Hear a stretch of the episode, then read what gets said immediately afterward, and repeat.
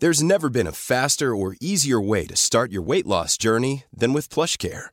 PlushCare accepts most insurance plans and gives you online access to board-certified physicians who can prescribe FDA-approved weight loss medications like Wegovy and Zepbound for those who qualify.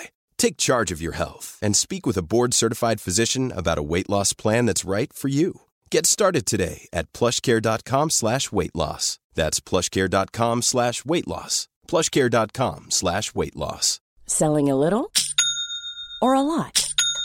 Shopify helps you do your thing however you cha-ching. Shopify is the global commerce platform that helps you sell at every stage of your business. From the launch your online shop stage to the first real life store stage, all the way to the did we just hit a million orders stage. Shopify is there to help you grow. Shopify helps you turn browsers into buyers with the internet's best converting checkout. 36% better on average compared to other leading commerce platforms because businesses that grow grow with Shopify. Get a $1 per month trial period at shopify.com/work. shopify.com/work. Connecting to the big show. In three, two, one. Teachers here will be paid by the Department of Education. And look, I'm going to patronize yourself and the team. That's just not us over the line here. I expect the parents to boycott their children's GAA team. We're being hit with energy increases, with inflationary increases, left, right, and centre. Join the conversation. Call 0818 96 96 96. Text or WhatsApp 083 396 96 96. Email opinion at 96fm.ie. This is the Opinion Line with PJ Coogan. Corks 96 FM. The one thing about this old job, if you do it long enough, is it tends to harden you in a way that's not altogether the best, but it does. You tend to be unshockable, unflappable. You tend to hear terrible things about people and just go, yeah, okay, these things happen. One exception to this rule is waking up on a Sunday morning and hearing that an 89 year old man has died after being attacked by a fellow patient in a hospital in Cork City Centre. The death of Matthew Healy, 89 year old Matthew Healy from Berrings. One of the most shocking stories I can recall in a very long time. Allegedly attacked by another patient in the early hours of yesterday morning. Um, man in custody, so it's still being questioned as Section 4 of the Criminal Justice Act, or what, what happens or what will happen will happen there and thereabouts. But the shock of hearing this incident uh, early on a Sunday morning, it's it's you, you, you, you, you can't get your head around it. Let's catch up with uh, Maury Tuig from the Corks 96 FM newsroom, who's been following this story since it broke. Shocking story, Maury. Bring us up to speed for people who might not have heard the detail. What happened? Good morning. Good morning, PJ. Absolutely, really shocking. So, Gardaí were alerted to an incident involving two male patients at the Mercy University Hospital shortly after 5:30 a.m. yesterday morning. As you say, there, 89-year-old Matthew Healy, a, a, retired farmer from Berrings, was pronounced dead um, at the scene following the incident, and it took place on a six-bed general ward. Now, the area where the incident took place, it was cordoned off to allow for a full forensic and, and technical examination by Gardaí. We also understand that um, a spokesman for the hospital has told the Irish Examiner that the six-person ward where it happened was fully occupied at the time of the incident, and that a full complement of staff was on duty at the time. So, um, uh, the Armed Support Unit, we understand, also attended and assisted in the arrest of, of a male patient, and the, the two men they were not believed to be known to each other. And as you said there, PJ, a man in his 30s who was arrested at the scene uh, remains in custody, and, and that's at the Bridewell Garda station. Now, Garda investigation is underway since this incident happened, and a, a post mortem examination was conducted yesterday, and that was done at Cork University Hospital by the Assistant State Pathologist, Dr. Margaret Bolster and uh, but details of that they're not being released for operational reasons. Now, a senior investigating officer has been appointed, and uh, a Garda family liaison officer has also been appointed uh, to support the family at this really uh, tough time for them. And my thoughts go out to them. And only a few weeks ago, um, Mr. Healy is predeceased by his wife Delia, um, who only passed away at the start of January.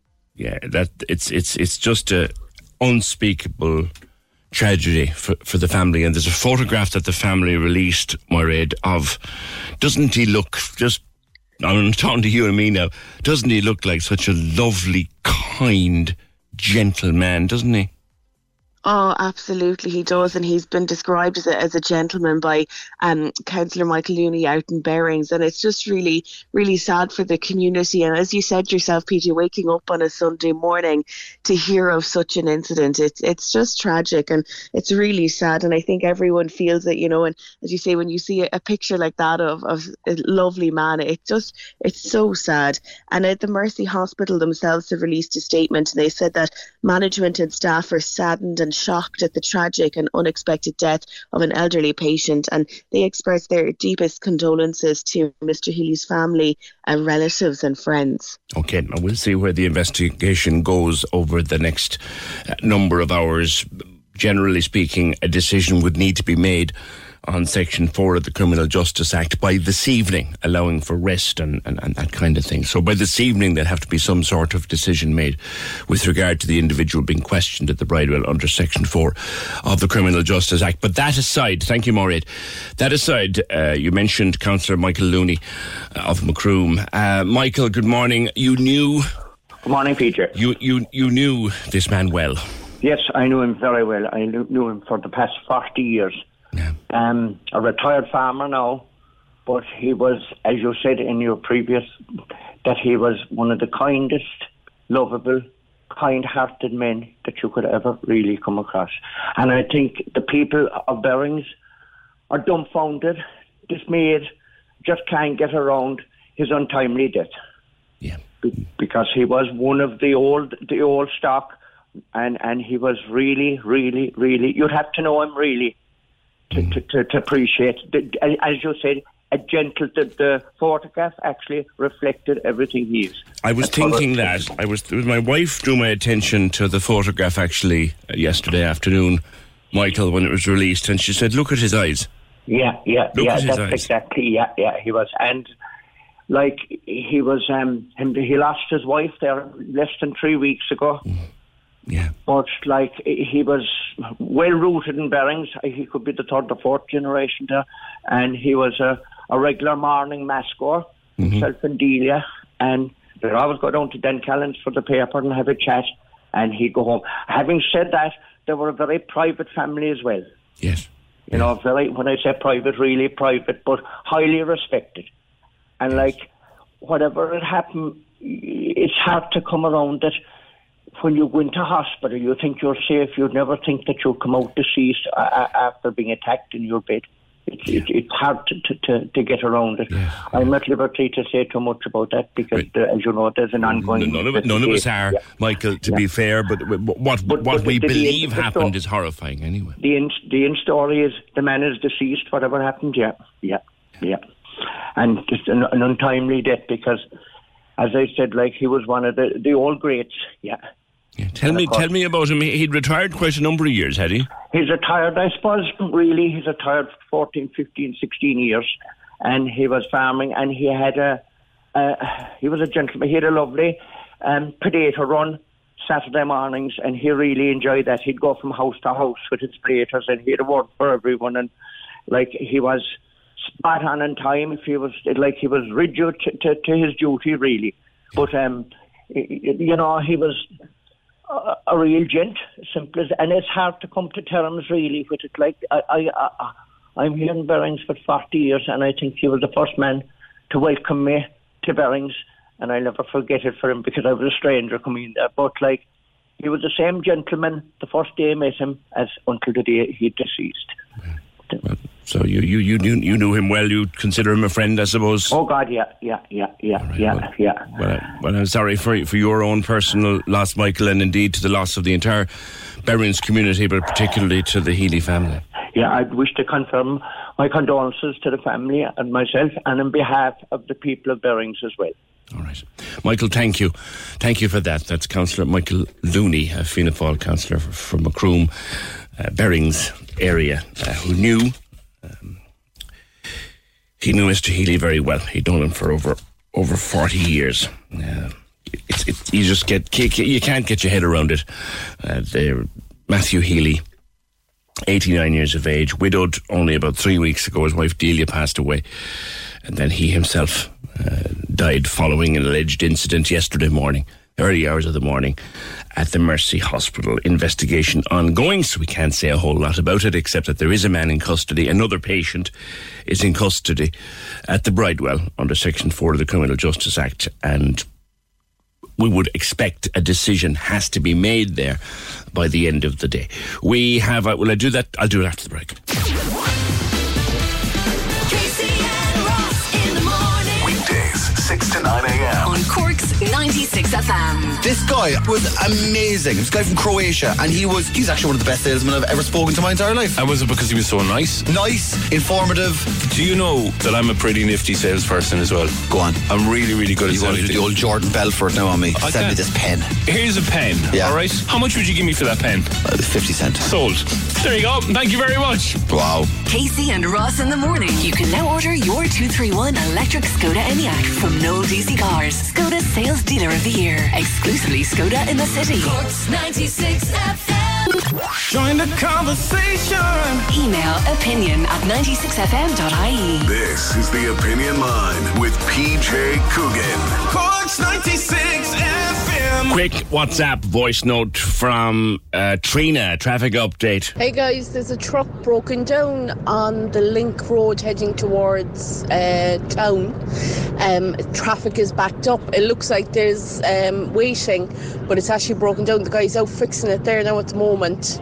Um, so just for people to be aware when they come up in it, they'll think there's queuing, but there's not. The truck is actually broken down. Thanks. Have a good day. Cheers, Trina. Thank you. And of course, you can join any of our conversations during the morning by giving us a WhatsApp voice message at 083 396 96 96, or like Trina did, let us know what's happening on the roads. Staying with roads, Barry, uh, this happened to you when? Morning. Hey, morning, PJ. Um, yeah, it happened on Friday afternoon in quite heavy traffic heading towards the tunnel. Okay, you were heading out um, from the right? side. Yeah, I was going from Mahon side through through the tunnel at about uh, quarter past, twenty past three. Okay, and what happened? Um, look, basically, as I was heading up towards the tunnel, probably a good half kilometre up towards the um, towards Mahon, um, there was a guy tailgating me something serious um, right on my tail all the way Ma- managed to slow down so he eased off a bit and then as we got to the, the, the tailbacks forming up behind the tunnel um, I'd slowed down almost to a stop there was a blue car in front of me and this guy in his, in his black BMW just shunted me from the from the rear Whoa. so it was an awful bang Was it, a- was it a hard impact? Oh yeah, for sure. I, I just nearly missed going into the um, the back of the car in, in front of me. So I, I'd almost come to a stop, and you know, just at a guess, he was probably doing, you know, maybe sixty k's, sixty k's an hour or so.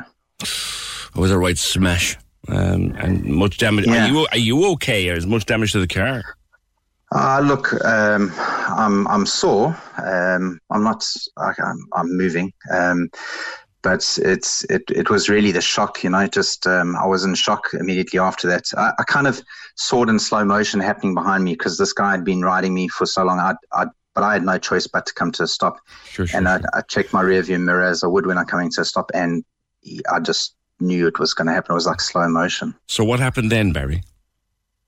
So I sort of, after kind of shook off that initial shock, I, I got out of my car and um, I said to the guy, you know, what, what the hell are you doing? Because you were just going way too fast. And he said, ah, sorry, sorry. Look, give me your, give me your mobile number. We'll, I'll, well, we'll sort this out. We'll sort this out. And I said, no, we need to wait for the guards to sort this out. And uh, that's when he uh, he kind of picked up the his number plate was the front of his car was pretty badly smashed.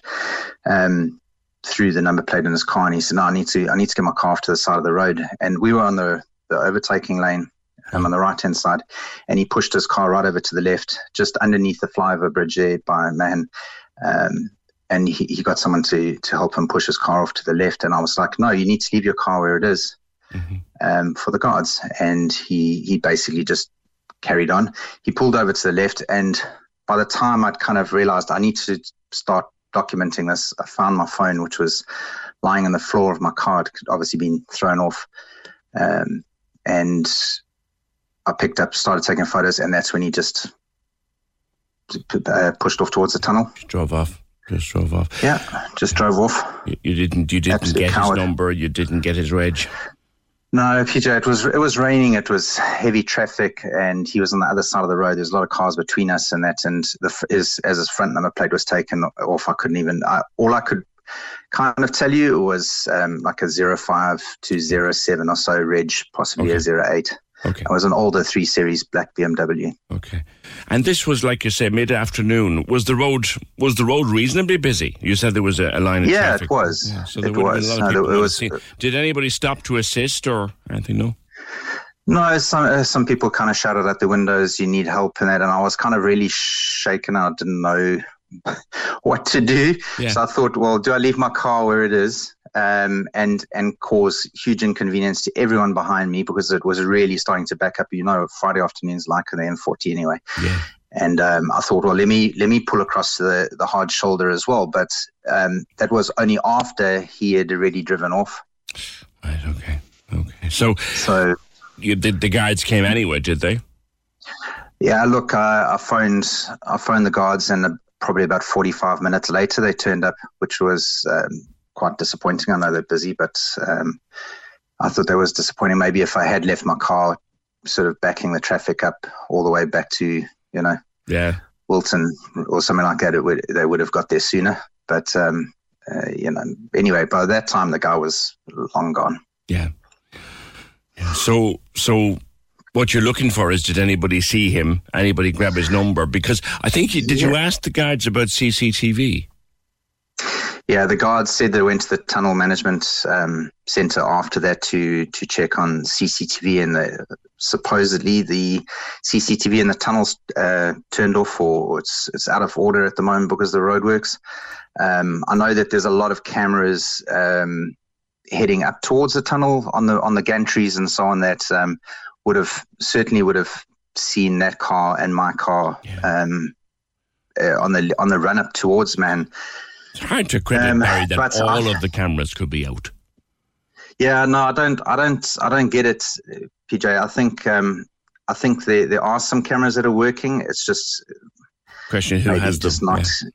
Yeah, and and uh, I contacted TII yesterday and their control center. and They said they can only release information to the guards, so it really requires some motivation from the guards to to do it. And I don't think because I wasn't killed or badly injured that um, it's a major priority Well, for them. But if you, yeah, if- really, Perhaps if you follow it up again with them and say, "Look, would you ever go to TII?" They say they may. They say they can't release anything to me, but they'll release it to you. Then could ask Yeah. them to do it, I suppose. Yeah, look, I've had to chase the guard in- that that was on the scene uh, that for my incident number for my ins- for insurance and so on. Um, so, so I'm kind of hoping that, and if I can't get that, that somebody has some dash cam footage, um, or might have had the wherewithal to take down a, a registration picture of his registration or something like that for me. Because if I can get him, if I can just get that information to the guards, they might be more motivated to do something. Because effectively, in my mind, he's committed a crime by leaving the scene of an accident. Oh, he has. he's- oh, he's he has. responsible for. He has indeed. Uh, aside is- from that, PJ, that is a serious offence under the Road Traffic Act. Yes. yeah, no, and to, to make an assumption now um, that he probably didn't have insurance. Who knows? Who knows? We don't. We don't know. anything, Pro- you Probably know, best not to speculate, Barry, in case we do find him. Um, okay, so you're looking at what? Give me the time again. Um, it was about 320, 323 that he drove off around about that time. I've got a photograph. So. Friday of- afternoon, about, about three, between three and three thirty Friday afternoon, heading Yeah. towards the tunnel uh, from Mahon. a crash between a, bla- a black BMW and what? What's your car look like, Barry? What? what It's is a, it's a red Hyundai 40 161 So Reg. re- red Hyundai and a black BMW in collision. If you came Three across series, it yeah. or drove past it uh, in that in that time, uh, maybe you could assist if by any chance you happen to have a dash cam or anything like that. You may be able to to assist, and we can put if if someone has Barry and if they have any footage that they can help you with, uh, we'll certainly pass it on to you. And you never know. Appreciate that, Someone could be listening. I know on your Facebook there were some people thought they saw the BMW heading down towards East Cork. That didn't come to anything, did it?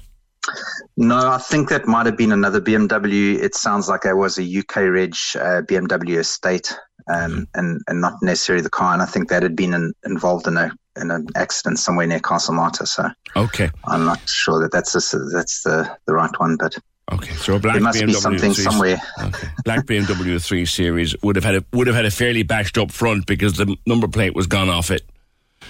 Yeah, and and the, the damage to my car was was quite severe, and the the bumpers are right off, and there's bodywork underneath the bumper that's actually pushed into my spare wheel well. So it's it, that's that's how hard it was. That's a mess. That's a mess. All right, Barry. I hope that comes good for you.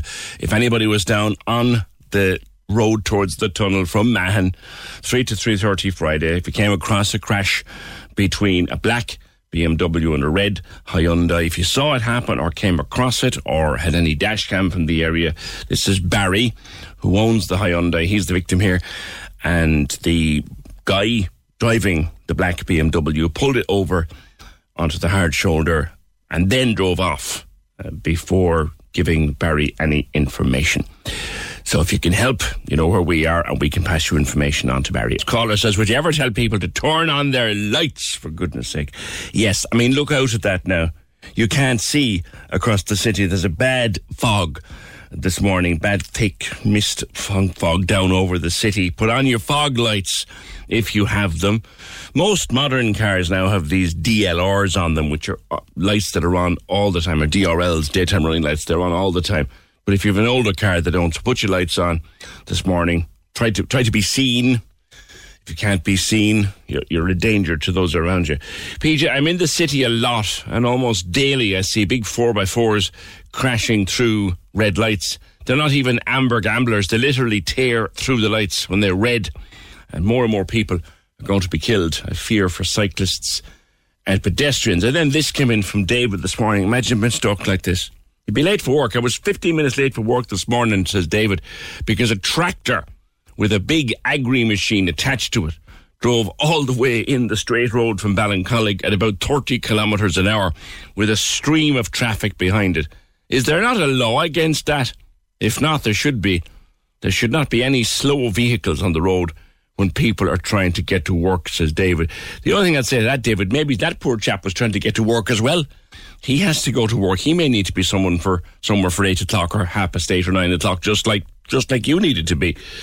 But I do sympathise. I feel your pain. I have been that soldier sitting behind a large yoke that was moving at about one mile an hour. It's a pain in the neck. Just on hospital security, and we're going to be very careful with the kind of things that we say. We can't really throw the tragic story from the Mercy. We, we cannot really throw that open to the floor, and I'm sure you'll understand because it, you know, it's it's an ongoing Garda investigation, and what happens will happen. Uh, but people are observing, you know. I hope CUH will up their security in A&E now, as every person who comes there can walk up to the wards with no questions asked. The doors are always open, so the public can access the vending machines.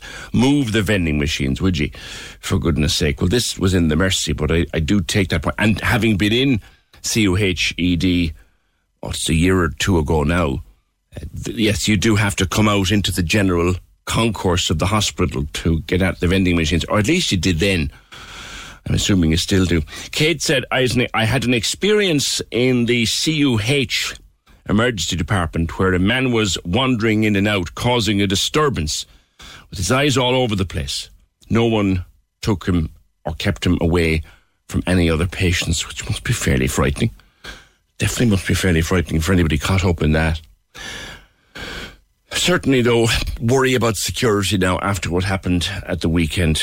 People will definitely worry about hospital security. Even at five in the morning or four in the morning, people will worry about about hospital security. The Cork Diary. On Cork's 96 FM. Cork Diary is a free service. So if you're a community group, a not for profit organisation, or you have a fundraising event you would like mentioned, let us know and we'll tell Cork all about it. Email the details to corkdiary at 96fm.ie. The Cork Diary. With corksimon.ie. Because everyone who calls Cork home should have one. Cork's 96 FM. Join the conversation. Text or WhatsApp 083 396 96 96. This is the Opinion Line with PJ Coogan. Cork's 96 FM. Staying with traffic and that warning that came in on the phone there a little while about, you know, people breaking red lights and someone going to be knocked down and hurt or worse.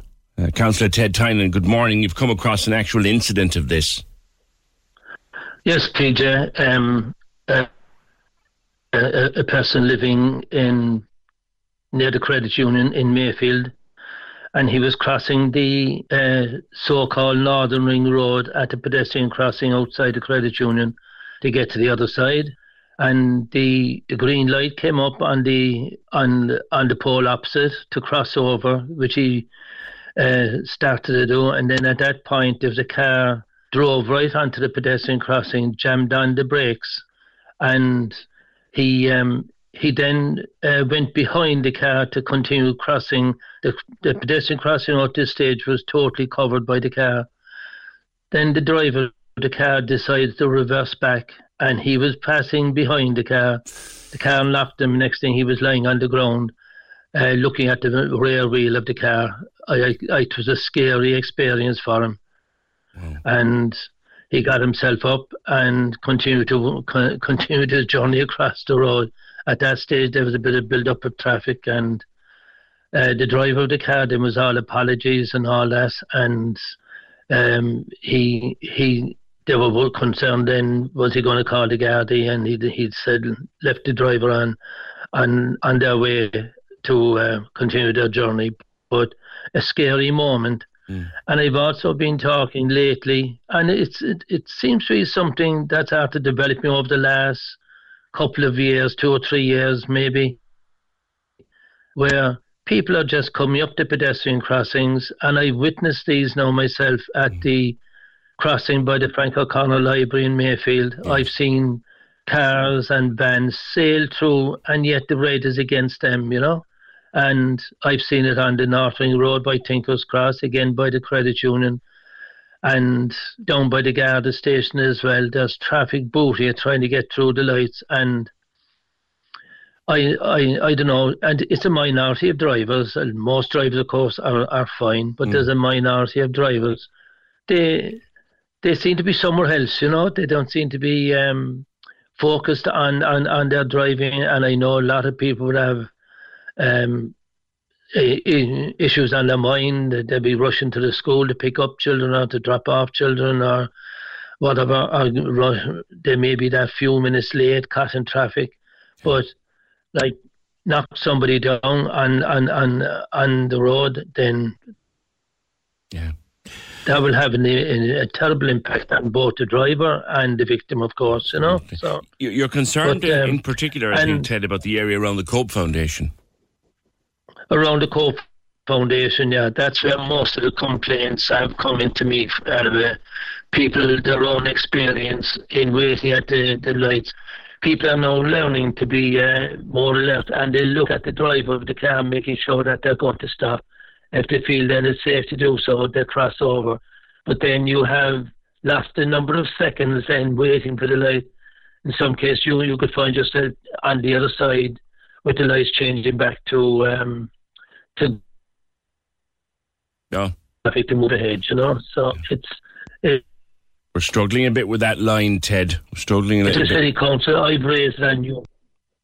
Now we're struggling a little bit with Ted's line. See if we can't get him back on the phone uh, to maybe talk a bit more about that. And while you're doing that, I'll go to Ed on line two, lads, just to take take him. Ed's retired uh, member of the fire brigade, and you reckon the ro- you think the roads are, are more dangerous now, Ed, than they've been for a long time. You think? Morning. I think so, yes, very much so. Listening to your previous speaker there, and indeed, uh, the on Friday's programme, there was people um, describing those people who enforce the rules of the road as, uh, well, I wouldn't be able to repeat what they said. Yes. But you see, what they don't realise is um, by reducing speed and by monitoring the speed limits of different people, you're, you're more than likely saving lives. Yeah. Well, oh, this, this was line. an email I got. This was an email I got and read out yes. on Friday about That's right. people being That's fined right. for being two or three miles yes. per hour over. Well, yeah. in some respects, I suppose that can be a bit frustrating if you're that. But at the same time, the overall picture is to adhere to the speed limits. Now, it was described there this morning by the gentleman whose car was rear-ended. That is common practice, particularly heading into the tunnel and even coming from the other side. And I've had occasion in the past there to travel down to Midleton quite often. And going heading towards the tunnel, you see quite clearly in the distance that the speed limit will be reduced to 60 kilometres. And there's fellas passing you there as if you were stopped. Yes. Eventually, coming from the other side and from the Midleton side, we say from Carrigtwohill up, you're warned well in advance You that are. the speed limit is going to be restricted, and yet nobody, it appears very, very few in fact, adhere to that speed limit. I was Now, only in that area, Ed, the weekend. I was driving down Yes. towards East Cork Saturday and driving back up Sunday, and I observed all of the various different speed restrictions. It's there purely for people's safety. Do you see? Absolutely. What, what, what I think a lot of people don't either know or care, and the, the, the next bit is the worst, or the second bit is the worst. If you see 60 at the side of the road there, where there's building work or development work, people often wonder is that an actual legal speed limit or is just a recommendation? Not that it should matter.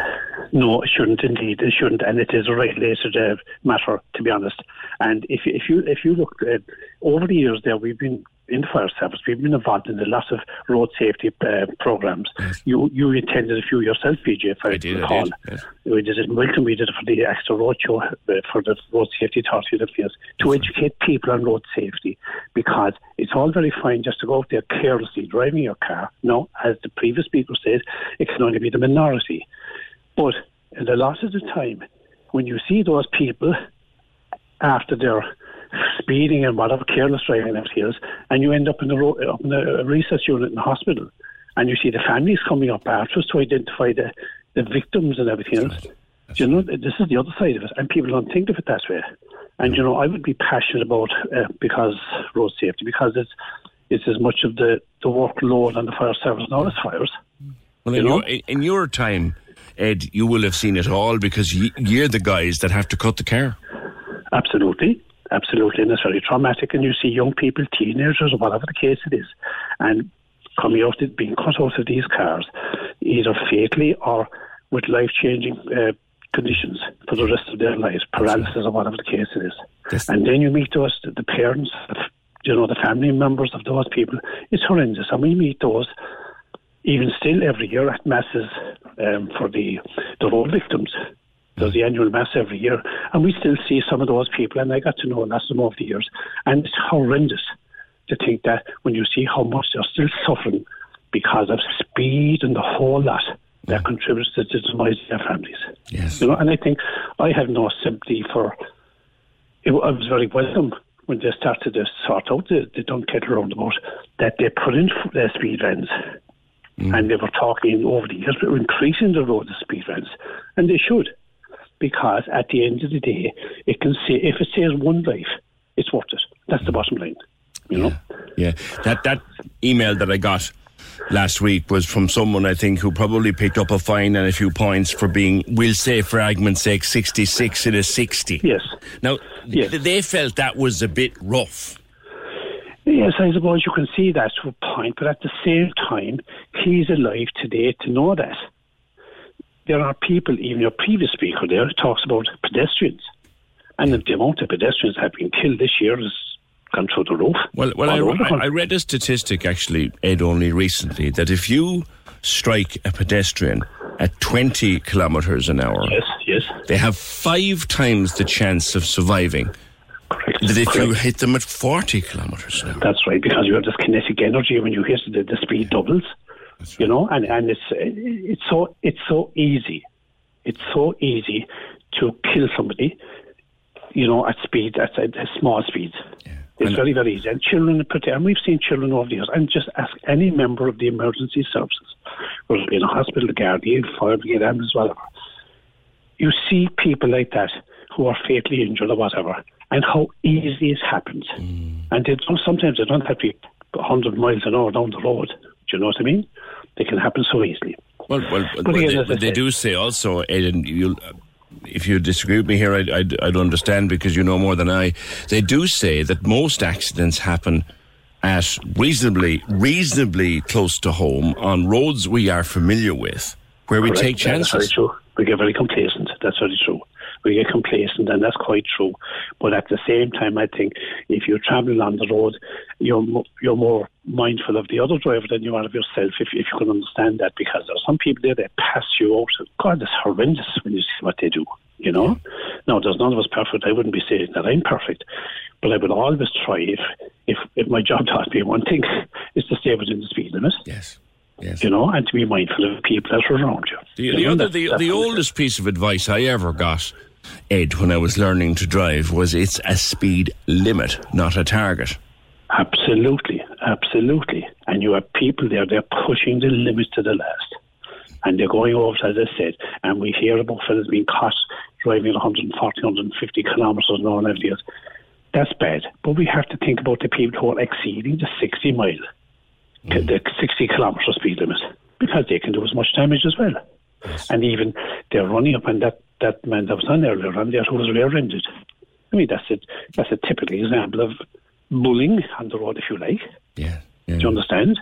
You have to stay within the limit. And that, the limit, that's the law of the land, that's the way it is. Again, my, my, my thinking is Gardaí, the speed vans, the whole lot, they save lives by All right. doing that. And, and you said you, you would be, and this was kind of a response to the, the piece I read out on Friday. Yes. You've no, you've no, you've no sympathy for someone who's done by a speed van, have you? Well, to a small extent, you know, we can all make mistakes. But, you know, if you're going along the road and if you're 60 kilometres, you should reduce your speed to 60 kilometres. And that's the bottom line. Okay. All right. You know? I mean, the overall picture, if you see a van there or a guard checkpoint, they're enforcing the law and they're not doing it for the sake of it. And as that man said, or uh, the the email said, they're making more revenue and everything else. That is not the case. That is not to drive around that Dunkettle round road. Even so, it's, it's, since it's all after being revamped, it's, it's fine, everything is fine. Speed is a major contributory factor to road accidents. As I said, now I was on it on Saturday afternoon, and I was headed down to East Cork, and I hadn't been, I hadn't taken that route through the Dunkettle in quite some time, and I had barely crawled along trying to get my bearings. That's right. That's right. you know? Yes, yes. yes. A- and anybody, anybody taking a chance at the moment when it's being built and being, and you know, it's all changing. So there's only a fool would, would take a chance on down down there at the Absolutely. moment.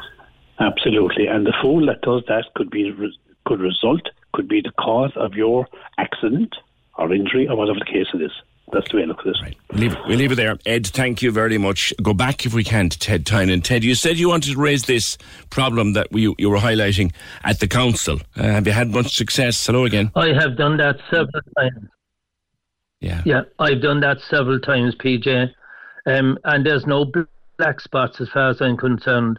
It's around the, the bus station, Parnell Place, Brian Boru Bridge, Brian Boru Street, and the end of Summerhill. Then you go up the Ballyhooley Road, and the speeding traffic is unreal, uh, PJ. And you you quoted statistics there. It's the result of um, a, a, a survey done throughout the UK a few years ago by the Royal Society of Prevention of Accidents, and it's from Cork City Council. I got that results of that survey. Hit by a car at 60 kilometres, nine out of 10 pedestrians will be killed. Hit at 50 kilometres, five out of 10 pedestrians will be killed. And hit at 30 kilometres, one out of the 10 pedestrians will be killed. And there's serious statistics, um, PJ, and people need to take note of speed. And your previous driver was excellent in that. And by the way, in the last few weeks, the um, the Road Safety Authority uh, went public on TV and radios, they highlighting speed is the killer mm-hmm. and speed is the the cause of the most accidents out that occur. Well, we got know? the statistics so. for 2022, Ted, of the number of fatal accidents for yeah. Cork, and it said like speed was a factor in well over half of them. Well over half of them, speed was, was, right, was a factor yeah. in it. Yeah. Do you know what? In terms and, of the council and the, the roads, it's a talking point here week in, week out now. Scooters. Yeah. And scooters not, they're not obeying the rules of the road, Ted. Uh, not, they're not supposed to be on the road. Anyway. When I see one of them coming, I like, and they're swerving, uh, coming up behind pedestrian. Yeah. yeah. I I've seen a guy now on one of those scooters come off. Um, I think it's Camden Quay, come, um, by the uh, Patrick's Bridge, St. Patrick's Bridge, and a big wide sw- um, sweeping turn around and onto the bridge itself, and then heading down towards Patrick Street. Like the guy was totally oblivious of the huge danger that um, that he or she put put themselves in. You know, it's it's it's crazy, and it's almost like I've raised it several times, and I like I call on the city council now, PJ, and the Gardaí to cooperate. In fairness, now the the Gardaí in Mayfield lately are beginning to sh- have a presence at um, certain junctions in the area and close to schools, but they they need to step up their presence. And as you know yourself, a guard in uniform works wonders. It slows people down, you know, and the the, the flashing blue light on the squad car. It slows people. It brings that's, them to senses. Better, that's better than any braking uh, system. it is. Yeah. Uh, Ted, just, just staying with the scooters for a second, and I don't know where the council. I mean, we know that there is law going through the Oireachtas at the moment, and however long it yeah. takes, it will take. Yeah. There's there's law going through, but they are not supposed to be on the open road at the moment. Does the council have any powers in that regard to talk to the guards and say? Would you not seize a few of them or stop yeah. these? Like, I, and I know, I know the, the, well, it's probably not the same guy, but someone of whom you speak that takes this big sweeping turn coming down past the old North Infirmary, big sweeping turn down onto Christy Ring Bridge, couldn't give a tuppenny curse yeah. who's coming up against him. And I've seen I've seen those scooters with children on them. Like his light is gone. Yeah, we've done anyway. Thank you, Ted. Um, I've seen that. I, I, I thought I only ever would see this in other countries, shall we say. But I saw it only about a week and a half ago um, on the Douglas Road uh, at maybe three o'clock in the afternoon or half two in the afternoon. There's a, a, a, a scooter coming against the run of traffic. That's bad enough in itself, with a child. So it's a man, and he's got a child with him on the back of the flipping scooter, clinging onto his legs. Like, I know they're regulating for them and they're making up law to get them on the, but like, that's just insane. Oh, 818 96 96 96, just on Barry's situation, and you really do hope that he finds out who was driving that BMW. The guards never have an interest if someone drives off. Over two years ago, a pallet came off a trailer and hit my car. I was pregnant, my car was brand new, had a terrible fright, and it cost me over a thousand euro to fix it. The guards kept fobbing me off, and I had to keep following it up. It's terrible, really. I was lucky the damage wasn't as bad as that guy on the radio's damage was. Yeah, the, the handiness, as it were, of a dash cam can't be overstressed uh, these days. In a lesson I learned at sea, says Ian and Liam Lara, slow speed, small change. And Eddie says, PJ, something I've noticed in the last two years, it seems to have got worse. Is cars coming against you, driving right on the white line? Do they think the white line is there as a guide? Eddie, you're, I, I think it's always been there. People who hog the white line. You're supposed to drive to the left. People who hog, but where it becomes a problem is if you've people parked in the actual lane. And there's nothing worse. I had a near one. It wasn't a near one because I spotted it coming on the the back Douglas Road yesterday afternoon. and I was coming towards there was a there was a truck parked uh, perfectly legitimately on on the left hand side. The man was delivering something. I didn't. I, and I was moving to just move my way, around him. There was a car parked about 40 yards on the other side, and this guy took a huge sweep. If I wasn't watching watching what I was doing, he'd have careered into the front of me on, on the South Douglas Road. Bad parking, bad overtaking, too much speed. It's all out there. It's all out there. 0818 96 96 96. The minds are live. Hello. Join the conversation. Call 0818 96 96 96. Text or WhatsApp 083 396 96 96. Email opinion at 96fm.ie. This is the Opinion Line with PJ Coogan. Corks 96 FM. Kate says the Carrigdhoun had an article recently about councillors looking for an increase in the speed limit coming out of Crosshaven.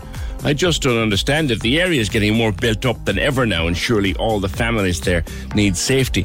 Never alone the fact, Kate, that that road into and out of uh, Crosshaven is way too narrow for a higher speed limit, I would have thought. It, it, it's very narrow, and in the summertime, it's very, very busy. I saw that article you're talking about, and I was thinking, sorry, why would you want to increase the speed limit? I saw two cars parked on a signalised pedestrian crossing outside a national school, says Des. Ah, yeah, it doesn't surprise me at all, Des.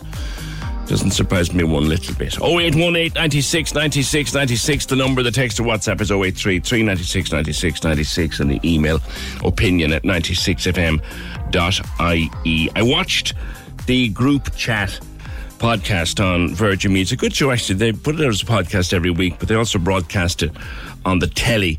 It's uh, Richard Chambers and Gavan Reilly and Zara King host it, and it's literally a group chat with a guest of the day. And, and, and last week's guest was um, Cork TD Holly Cairns, and she, she told a horrific story about being stalked, and to the point where she was terrified. She couldn't open a, a constituency office or anything like that. And then it was a broader conversation than that about being a, woman in politics and the things that she's subjected to uh, uh, being a woman in politics. And then she and Nessa Horrigan, who you've often heard on this programme um, to do with Ona Cora, they both turned up on the, the Late Late Show on Friday night discussing similar issues. Holly joins me now. Um, I, I, I, take it that all this has stopped now, Holly. I hope it has. Good morning. Good morning, PJ.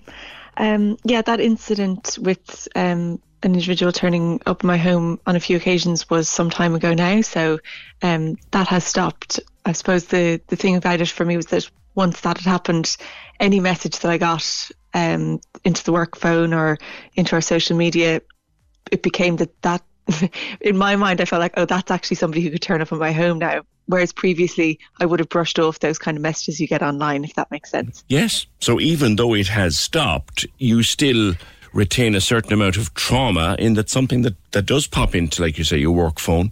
You think, oh God, is this the start of something else? To a certain extent, yeah, you do. But um, maybe it's also good to be a bit mindful of that. And, you know, I had a kind of a, a, roller coaster into politics. It was, you know, in a very short space of time. We had the local elections, um, and I got in by one vote, and then it was, I think, seven months later the general election. So perhaps I was underprepared, and I hadn't really thought about maybe safety concerns or anything like that. And perhaps other people would in that situation. Maybe I was a bit naive. You know yourself in West Cork, like I didn't have a lock for the door, didn't have any blinds or a bit like that. So, yeah. um, perhaps I should have um, known better. But when people had previously warned me about abuse going into politics, I thought that they meant, you know, and perhaps they did, but people challenging your political beliefs. And it's important to mention as well that I think that's crucial. Yes. The way we have access to our politicians around is something we need to preserve because it's so great that we have that. You kind of, you know, in touch with your local communities, you're not removed and that's something that's quite unique to Ireland. And I think that's why this issue needs to be addressed because I think we'll see a move away from that more and more if there's increased kind of um, extreme abuse levelled at public representatives. And mm. that doesn't just go for kind of TDs and perhaps county and city councillors, but it also is a, an issue for people in the media in general, be it in journalism or any kind of a public figure like that. Yeah. Um, so it does. It is something that needs to be addressed. I recall your arrival into politics at the local elections in 2019, and you, you kept us camped at a couch centre for nearly a week, be, being the last councillor in the entire country. And then I remember the general election, and someone said to us very early in the morning of the count for Cork South West, you need to watch Holly. Very early on oh, the wow. morning of the count, someone said you need to watch Holly. And sure, you, you, you got yourself elected, and the rest the rest is history. Had you known then what you know now, would you have still gotten into politics at national level, Holly? Like I wouldn't change uh, what I've done. I feel like it's the biggest honour ever to represent Cork Southwest. I absolutely love my job. I wouldn't change it, but I don't think it's kind of a good approach to say, had I known that I get the, the, the kind of letters I get in the post, the kind of questions I get into my Instagram Q and A's, somebody turning up at my home, would I have done it? It's not like a good message to send out, you know. If somebody had told me all of the things, perhaps I wouldn't. And I think it's better to say this is a situation that needs to be addressed because I think PJ and you talk about that my launch into politics like in all of Cork, there's 18 TDs for Cork. Yeah. I think is 16 or 18, and there's one woman. That's me. So like we desperately need more Manol as we we more Manol campaign. We need more women in politics. And the problem with speaking about this is like for one, I don't want to deter people from politics. But after somebody threw a bag of feces at Anne Rabbitte, everybody was telling stories anonymously anyway. So it's like it's out there how public representatives are, are treated. That deterrent is out there. Yes. But it's kind of um, that the problem is also the solution. So I really think that us kind of putting it out there without looking for solutions will deter people from going into politics. If we put it out there because it's essential to do that to find solutions, I hope will attract more women in. Because I do think there's there's abuse leveled at men and women in politics. It's definitely a problem for both genders. It's a very different kind of abuse often that's leveled at women. Mm. And I think the solution to having less of that is to actually have more women in politics. Like it's still some bit of a novelty when you consider that there's one female TD in the biggest county in the country. Whereas if there was 50% women, I don't think we'd see the same kind of discourse leveled directly at the few female TDs that are there. So, you know, it's a tricky kind of um, thing to address because I don't want to put people off. And if any of your listeners are thinking of going into politics, I do want to emphasize that that's not all the job is about. You know, sure. it's incredibly rewarding. And I do think that that greater kind of diversity in decision making just allows for better decision making. Mm. Um, so we desperately need that, and we need more um, disabled people, people with disabilities. We need more people of colour. We need everything in politics, and I hope that this doesn't deter people because I suppose the point of me saying what's going on is that I'm saying we are going to do something about this to try and make it better. Um, yeah. So yeah, I'm wary of that. I, I was shocked to see that both yourself and Nessa Harrigan, who, as I said, had been a, a, guest on this show many times to do with Ona Cora, I was I was shocked at the extent of what you both gone through, and then on the the podcast with with the lads from Virgin, like how widespread it is at sort of low level and the level that that you suffered. There's a lot of it going on. It's it's it's a tough it's a tough gig being a female politician. It is, and I think we need to establish like where is it coming from and what are the different types yes. of abuse yes. in order to try and address it because somebody essentially throwing a bag of shit at a minister or you know a milkshake at the Taoiseach at the time whatever I think it's a different kind of um, abuse to stalking or sexualized things in the post so we have to take a different approach to address both of those two things and I think violence against women, in the sense of stalking things like that, is a whole broader conversation that perhaps we can have now. And then there's also the conversation that we need to have around that kind of other type of violence that's being leveled at public representatives. And like, is that a kind of discourse that we see online all the time that's now seeping out into just how we think it's appropriate to behave in society? Has it changed the playing field, if that makes sense? Has it mm. normalized that kind of extreme attack and abuse and disregard for people's personal safety and things like that? Mm. Um, is it that people feel so disenfranchised at this point with homelessness, with the trolley crisis, that they, it strikes me do people feel more like they have nothing to lose? You know, we kind of need to actually be able to talk about them, to understand them, to then try and address the situations because I don't think any of us are really clear on it at the moment. And the kind of silence around it, because understandably TDs don't want to talk about as well, because can you imagine like if you're launching an election campaign and you're trying to figure out like what message do you want to get across to the electorate about the individual that you're mm. asking them to vote for. Victim isn't one of those things, you know.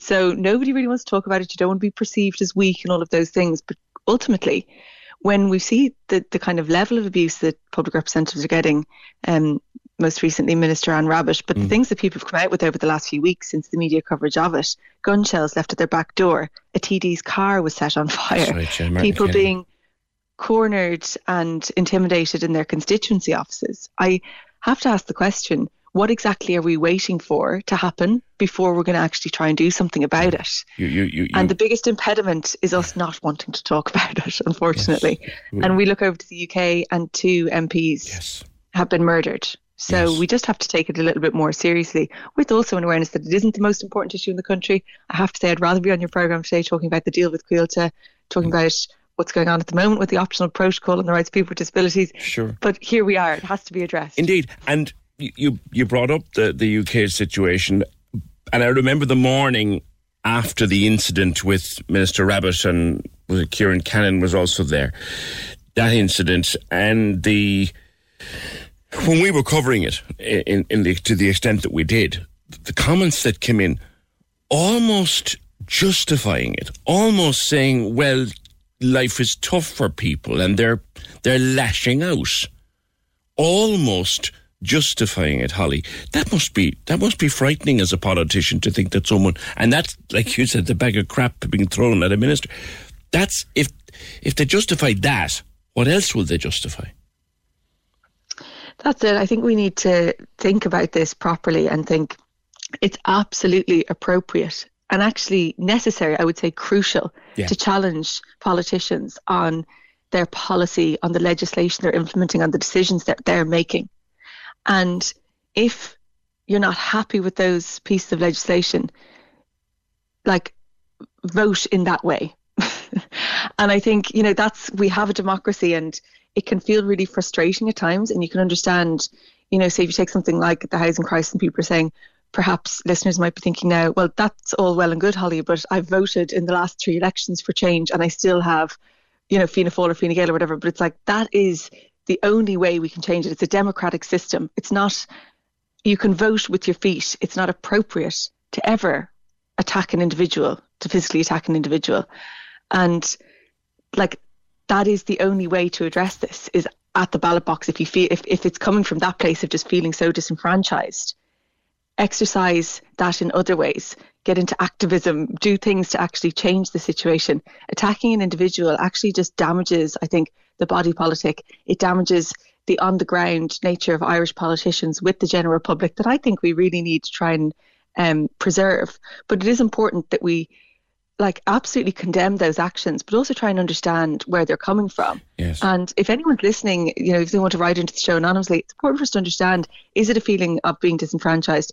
Is it perhaps getting like does social media rile people up in a particular way now where we see these kind of like oftentimes it's misinformation as well but little kind of sound bites of information that just make you feel more and more angry and like you know the kind of whole system is working against people and we mm. see the kind of widening gap between the rich and the poor all the time and all of these things can can understandably make people feel frustrated. But how do we deal with that frustration? You know that's the the separate thing and i'm not saying by any means that oh you know because policies um, are disenfranchising people, that it's okay to ever um, attack them. I, that's what I mean. It's absolutely not. You know, we need to we need to really think about this. And then in relation to the kind of targeted, um, specific type of abuse that female public representatives seem to be experiencing, I think that is something very different, and it needs to be examined and analysed in a different way because there's going to be then a different solution for that. Because, you know, in terms of that, like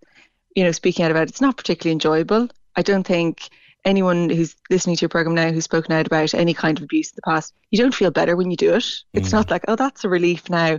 Kind of brings potentially more abuse. Um, you feel like you may be pigeonholed as a victim. And we see that, and I'm not comparing these situations to mine because they're entirely different. But for example, PJ, like in situations around rape in Ireland, mm less than 1% of victims of rape get justice. Yeah. Because one of the massive reasons is people do not want to go forward and speak out. They feel like the system is adversarial because it is. The victim is essentially trialed by court and by media and by the general public rather than the perpetrator. Mm. You have to prove a negative, you know, that you didn't consent rather than the perpetrator having to prove that they didn't commit a crime. And you'd never see that in any other kind of trial. It's only when it's violence against women, essentially, or sometimes it is men in that scenario, but predominantly it's women who are victims of that crime. Whereas if somebody burgled your house, you wouldn't be saying, well, do you think perhaps the the victim of the burgle burglary was asking to be burgled? Were you sort of flaunting your cash? Were you driving around in a new car? You know, we never presume that somebody was asking to be burgled, for true. example. Very true. So the kind of culture we have around violence against women is very kind of fraught. Um, and like this time a year ago, we saw this kind of outpouring of people saying we need to address this when Ashling Murphy was murdered. Yes. This has to be addressed because since since in this year alone, and we're still in January, two women have been murdered, and we didn't see the same kind of outpouring because I think sometimes it's a time and a place and a I don't know, you know, we haven't seen the same kind of reaction to that. But I raised it in the Dáil last week because mm. I think it's important that we highlight it every single time that this is an ongoing issue. And the murders, I think it's over 360 women since 1966. Yes. They're the tip of the iceberg. They that that's what the result of accumulation of problems of uh, coercive control of um, financial abuse of uh, domestic violence, of all of these things. And there are actions that we can take to address those things. And we saw all of these promises coming from government at the time that Ashley Murphy was murdered refuge spaces for domestic violence. We have less than 50% of the recommended bare minimum in Ireland. There's supposed to be one for every 10,000 people. Yes. In Ireland, we have one for every 10,000 women. That's 50% less. Education is another one. Education, education, education. Why aren't we teaching people in schools about respectful and healthy sexual relationships, for example? Mm-hmm. Where is this culture coming from that we feel like it's okay as a society to speak to women in a particular way? all of these things are things that can be addressed and worked on. We've identified all of them. And when the public pressure is on, the government are focused on it. But it falls by the wayside immediately when that public outcry dissipates yeah. because it's not feasible for it to continue on. But there's different types of abuse, there's different ways to address it. And to encourage more people into politics, we just have to do something about it. I think this is the first step. Yes. Will you be standing again, Holly? Hundred percent. Yeah, I've never been more determined, to be honest. And you know, I think it's to be expected that when you do have different types of people going into politics that there's kind of institutions there who have always had control of constituencies and they, they actually talk about the seats like they own them. Like you hear people say things like Fianna Fáil seat, the Fine Gael seat, like it's ultimately it's the seat of the people. Mm-hmm. And I think that's amazing that we, we're in charge of how our country is run by virtue of who we elect to run it. And it's like I said, it's been my biggest honour in my life to represent Cork Southwest and it's to be expected that when outsiders kind of get in like that that often you know people will try and take you down and I did like I said on the uh, group chat podcast and on the late late like it did knock me back I have to say yeah. it built up and I did feel like I wanted to take a step back from doing media um, I didn't want to be in my constituency office. I was, you know, it did knock me back a bit. But like I said, that incident was some time ago. I've taken measures. I've got um, a great protective dog. I've got CCTV. I've got locks on my doors. I do the things that I need to do, and I couldn't it's, be it's, more it's, determined. It's, horrible going. that you have to do all those things, though, isn't it? Just for do it, just for doing your job. It shouldn't be the case, and I think it's something we need to address. I hope that uh, this will be the start of it. I know there's going to be a kind of meeting convened in the Oireachtas um, in light of the discussions we've been having over the last week. So that's a positive. I hope that yeah. steps will be taken. Um, but I'm absolutely uh, running again. I have no no doubt about good, that. Good. Let me ask you a question that's come in from Bernie and see what how you respond to it. Um, so Bernie says, what happened to her should never happen to anybody. But I feel just because it's a politician, we're all supposed to weep for them. Does she not understand there were people doing their shopping in town to feed themselves who are fearful incidents several times a week? And the weaker you are, the more they pick on you. I would love for her to know what I go through. I can't change the law. I can't put more guards on the beat, but politicians can. That's coming from Bernie.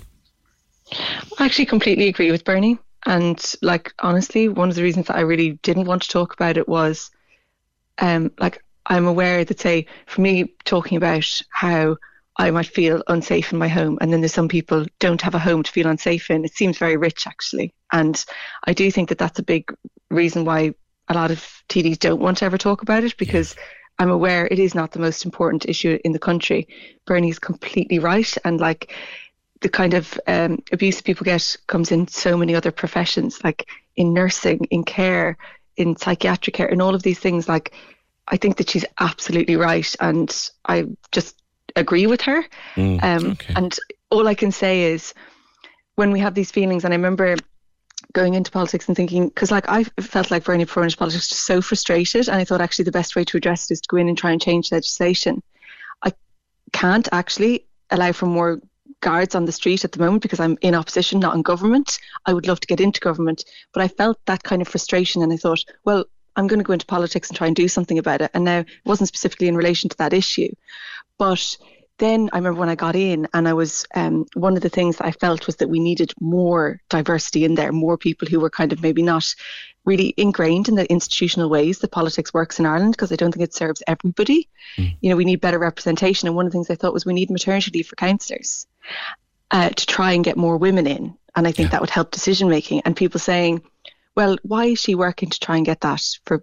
TD for counsellors, you know, that's not the people, the general public but my I suppose I hope I'm explaining it well enough to Bernie, but the point I'm trying to make is that in order to make better legislation, for example, to get more guards on the street, to try and address the homeless crisis, to try and address the trolley crisis, I think is to change the kind of representation that we have, the kind of government that we have. Mm. And I really believe that that can happen and that it's the only way to actually get those changes. So that's why I think we need to try and make it more appealing to people who might be thinking going into politics. Okay. Somebody perhaps like Bernie that wouldn't be deterred by hearing about the, the kind of abuse that you might get, gun shells left at your back door, your car set on fire.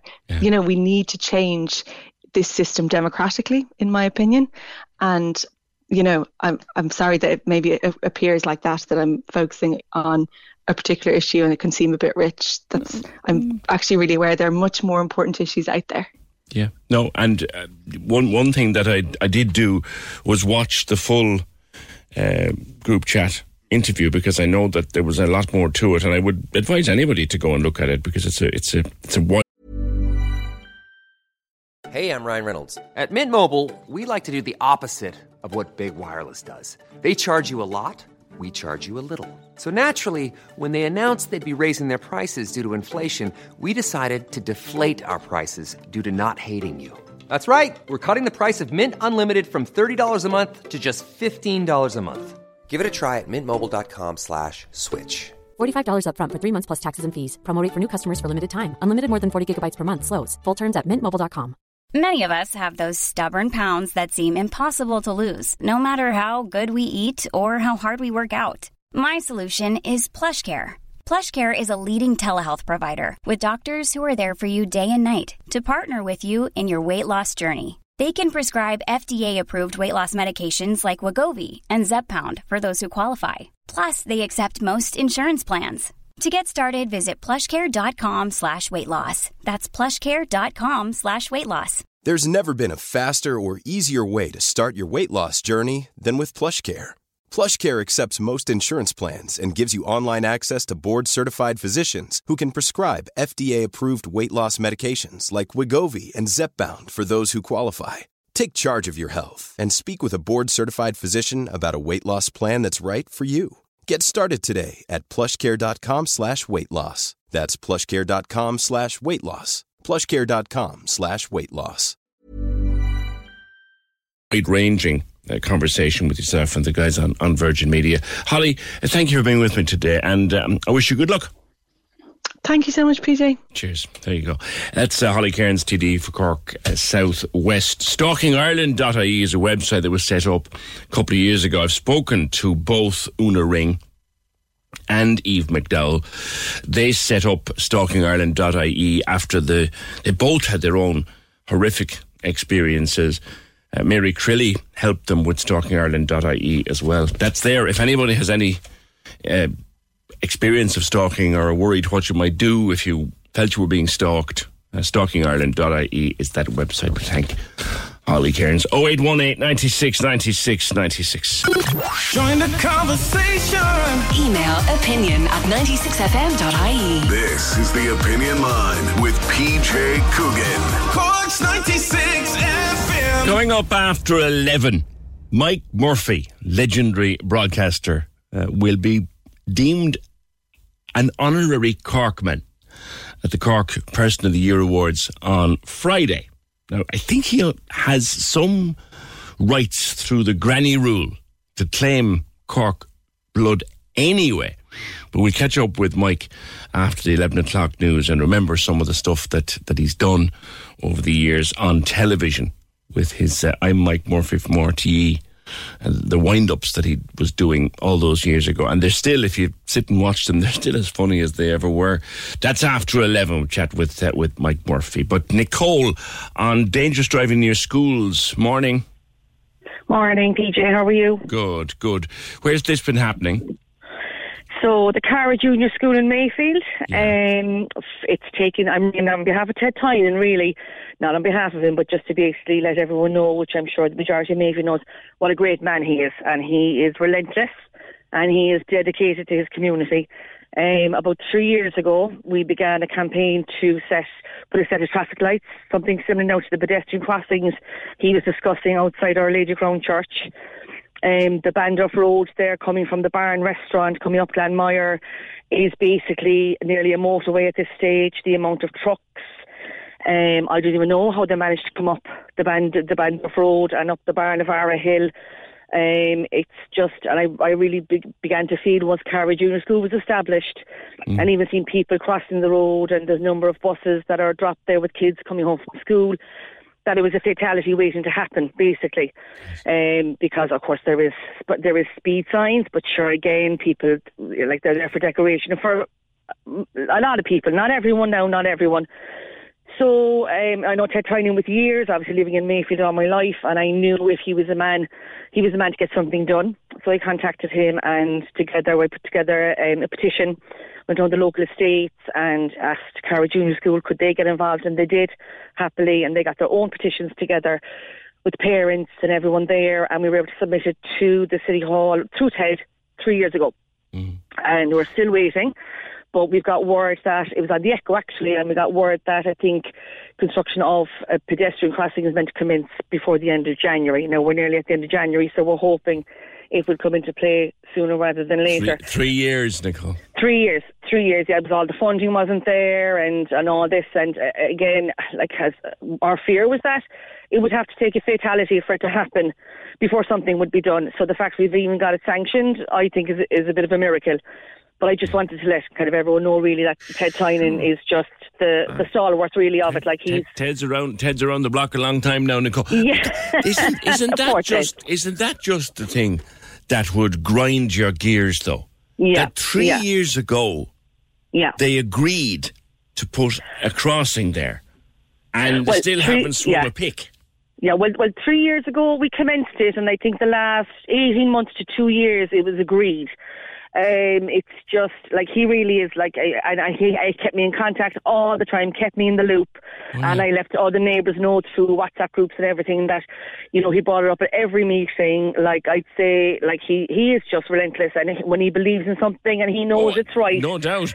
No, Yeah. no doubt. I'm just looking at the concept, though. Even with someone like Ted Tynan fighting the Yeah. and refusing to give up, it's like a dog with a bone. Even with that happening. It's still three years since she made the case. That is just daft. Yep.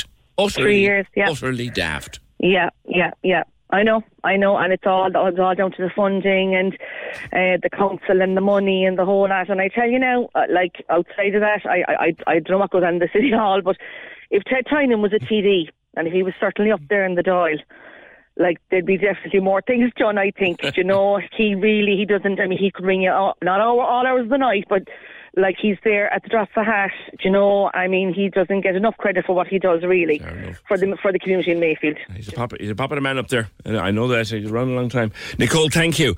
Uh, outside that junior school, Cara Junior School, but that, that's the bit. Regardless of who you've got driving it, the three years and they haven't yet had a pickaxe swung in anger up there. It's just absolutely ridiculous. We got this um, in totally different subject from Rachel. Uh, my mother has been trying to register her properties with the RTB, says Rachel. Every time you ring them, it's about 40 minutes on hold. Anytime I tried anyway. You go on the website and you have to amalgamate entries from the old and the new site, and it still doesn't combine properly. Then you have to go on the phone again to get it all working. That took me nearly an hour between waiting and doing it. The people who are using this are often in, the pension age bracket. They're all sitting at home now waiting to be fined for not registering. It's like they wiped out a generation of small pensioner landlords. I don't want to go on air about this, but I feel it should be highlighted. Person wants to obviously mind their own anonymity. She's written to Darragh O'Brien, the housing minister. Uh, she's furious. Yes, that registration thing with the RTB. I've never had to try it myself, but I have been told um, that it is complex, to say the very, very least. I love this. Andrew, and it's funny, I was at the weekend, I was down in, I was down in East Cork. We, we had a fabulous night. We were down in um, the Garryvoe Hotel. They had a medieval banquet down there where the, the gaffer at the hotel, Stephen Belton, who had a fine head of hair, got the whole thing shaved off for her breakthrough cancer research. And it was a great, and there was a big fundraising raffle. And myself uh, and Derek from the Virgin Media Telly Weatherman, we were the hosts and we had to commentate on this whole shaving of the head. We had a fantastic night. I'll find out later in the week how much they raised for breakthrough cancer research and, I, and I'll let you know. But it was a great night, fabulous night. But I was looking at the menu and I'd seen this message come in. I was looking at the menu just how we present menus these days. And Andrew says, breakfast, he says. Breakfast, says Andrew. Scented slivers of West Cork salmon with smashed avocado on a rye bun. and then you listen to some life coach telling you how to breathe. How did we get here? Whatever happened to a bowl of cornflakes, tea, and toast? As I read the back of the cornflakes box, and dream of winning a BMX. How right you are. Down in Garryvoe, it's a case of a full Irish. That's what they tell you. It's a full Irish. But I do. You're right. You're you're so right, Andrew. And has anyone seen that? This descriptions of food they would drive you mad. Like scented slivers of West Cork salmon with smashed avocado on a rye bun. Like what? What's that about? It's a bit of fish and a squashed avocado. No, I hate avocado. I would rather eat a bar of soap. But it is popular, I know. Do you remember last week we talked to Michelle uh, after a case to do with uh, a puppy farm uh, in, in County Cork? Michelle was shocked when she read about this case. And she bought a dog from this farm a while back and she was, you know, she'd given on the number to other people and presumably they'd gone and, and bought dogs too and she was feeling bad about it. But as i said to her when i was talking to her she wasn't to know what was going on. Now the case is currently under appeal so we're, we're just skirting around it a little bit but it, it is ongoing. It's out there for you to find. There have been a number of uh, detailed reports on what was found uh, at this uh, puppy farm. But also, we were put in touch with a group called Dog Advocacy Ireland, which campaigns on behalf of our four legged friends. And I'm joined by John O'Callaghan from uh, Dog Advocacy Ireland next. The Cork Diary. On Cork's 96 FM. The Ballincollig 5K Your Way group invites those living with and beyond cancer, their families, friends, and those working in cancer services to walk, jog, run, cheer, or volunteer at the Park Run Ballincollig on Saturday morning, the 28th of January. If you're interested in taking part, the event is free and the group will be meeting just before the park run at 20 past nine at the Regional Park Ballincollig. If you have an event you would like mentioned, email the details to corkdiary at 96fm.ie. The Cork Diary. With CorkSimon.ie. Because everyone who calls Cork home should have one. Cork's 96 FM. Join the conversation. Text or WhatsApp 083 396 96 96. This is the Opinion Line with PJ Coogan. Cork's 96 FM. So, John O'Callaghan from Dogs Advocacy Ireland joins me. John, we were recommended uh, to talk to you and find out more about your work, and that's what we're here to do. Morning. Good morning, PJ. How are you? Listen, thank you for offering me the platform to, to raise awareness of Dog Advocacy Ireland. Uh, it's a pleasure to be on your programme. Thank you. Good to have you. What do, What are you about? What's your group about? Dog welfare in Ireland is broken, PJ. It needs to be addressed, and while there are many fantastic rescue centres in this country, there are 237 of them doing Trojan work. Yeah. They are actually firefighting, and without them, God help us, and more to the point, God help the poor dogs who are needlessly suffering because unfortunately, Ireland has the unenviable distinction as puppy farm capital of Europe. What a shameful accolade to hold. Now, define a puppy farm. A puppy farm, there is such thing, well, in legislation, there are dog breeding establishment licenses. Uh, there are some, obviously, there are some uh, genuine, legitimate dog breeders out there who are doing their dog breeding because they love dogs or a particular breed, and they're doing it more, more as a hobby because of their love and affection for dogs, and they treat their dogs impe- impeccably well. So we let's not tar those people. But unfortunately, I've already mentioned there are hundreds of puppy farms in Ireland. We are puppy farm capital of Europe. This is where unscrupulous individuals are breeding dogs. It's a breed for greed culture. Yeah. These dogs are being caged in minimal kennels with little or no space to, to move or turn around. There is no love shown, uh, PJ. Uh, They they are some of them in, in a lot of cases, and particularly in, in the case of the puppy farm in Cork, where the, the authorities, the inspectors from Cork County Council, on three inspections within within a short time frame, found these 218 dogs lying in their own feces, having no uh, bedding, no heating, no comfort, matted hair. I mean, how much more graphic can I get here? And preferably not much more for the time of day we're talking, John, but I, I do get the picture you paint. Now, look, this case is being appealed, so we, we have to treat it with a certain amount of, of delicacy at this point in time. But what Michelle contacted us about was the fact that the dogs are still there despite the issuing of an order on January 3rd. How does that come about? It's baffling, to be honest, uh, PJ, how the local authority, who, which is responsible for issuing this dog breeding establishment license in the first instance, they're also responsible and obliged to uphold the Animal Health and Welfare Act, along with the Control of Dogs Act. And I don't want to get too complicated here, but they have a statutory responsibility for the safe uh, welfare of those dogs.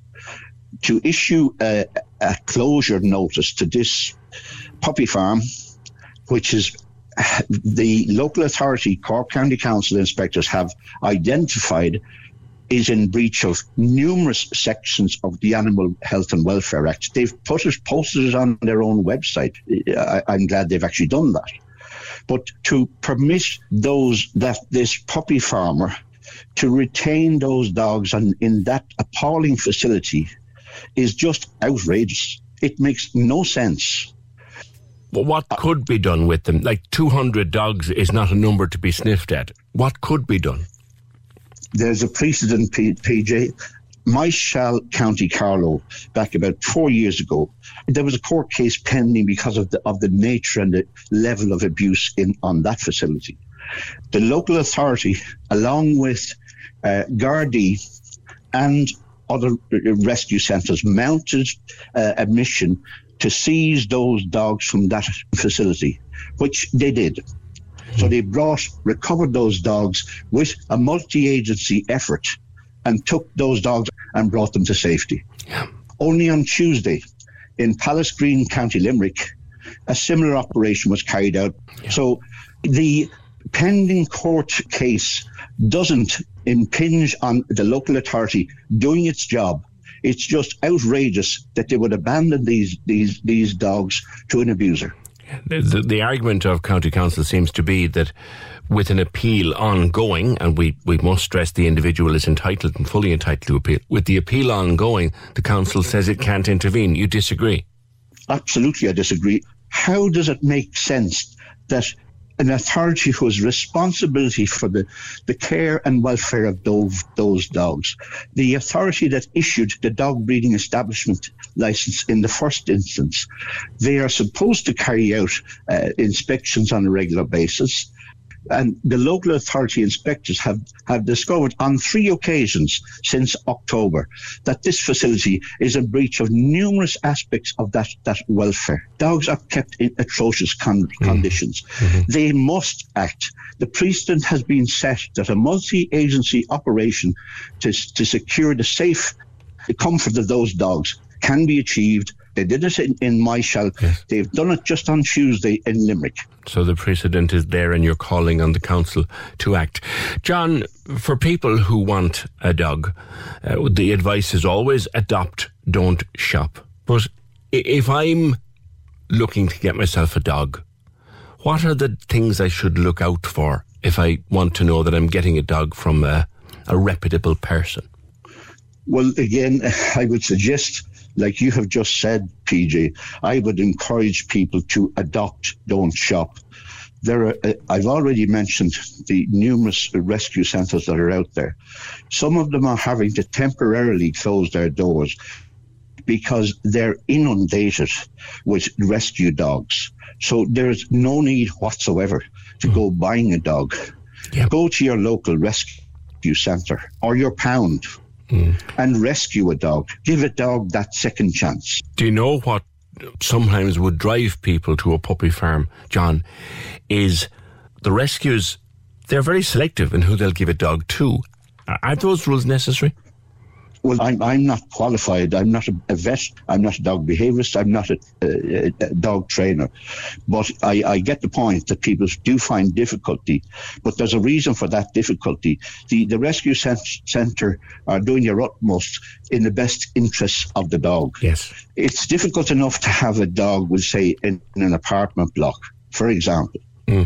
Because we all know that dogs need exercise, they need to do their business and all of that. That can be quite difficult if you're living in an apartment block or, or living in in in, hmm. in a accommodation where you don't have access to a garden or a park. Hmm. We, we need to, the mentality, don't we, John, of it's a family for a dog, not a dog for a family. Absolutely. You know, it's not our right to own a dog, it's a privilege. So that privilege comes with responsibilities. Yes. We need to know what we're taking on if we're getting a dog in the first place. We need to commit to caring for them. Yes. John, thanks for joining me. Thank you for giving me the opportunity, PJ. If I just if I can just mention the website before I go, it's dogadvocacyireland.ie. Much appreciated. Thank you, John. Thank you, PJ.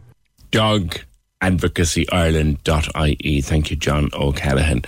0818 96 96 96. A lot of support in the room for uh, Holly Cairns uh, and her telling of her story in, in the last week or so.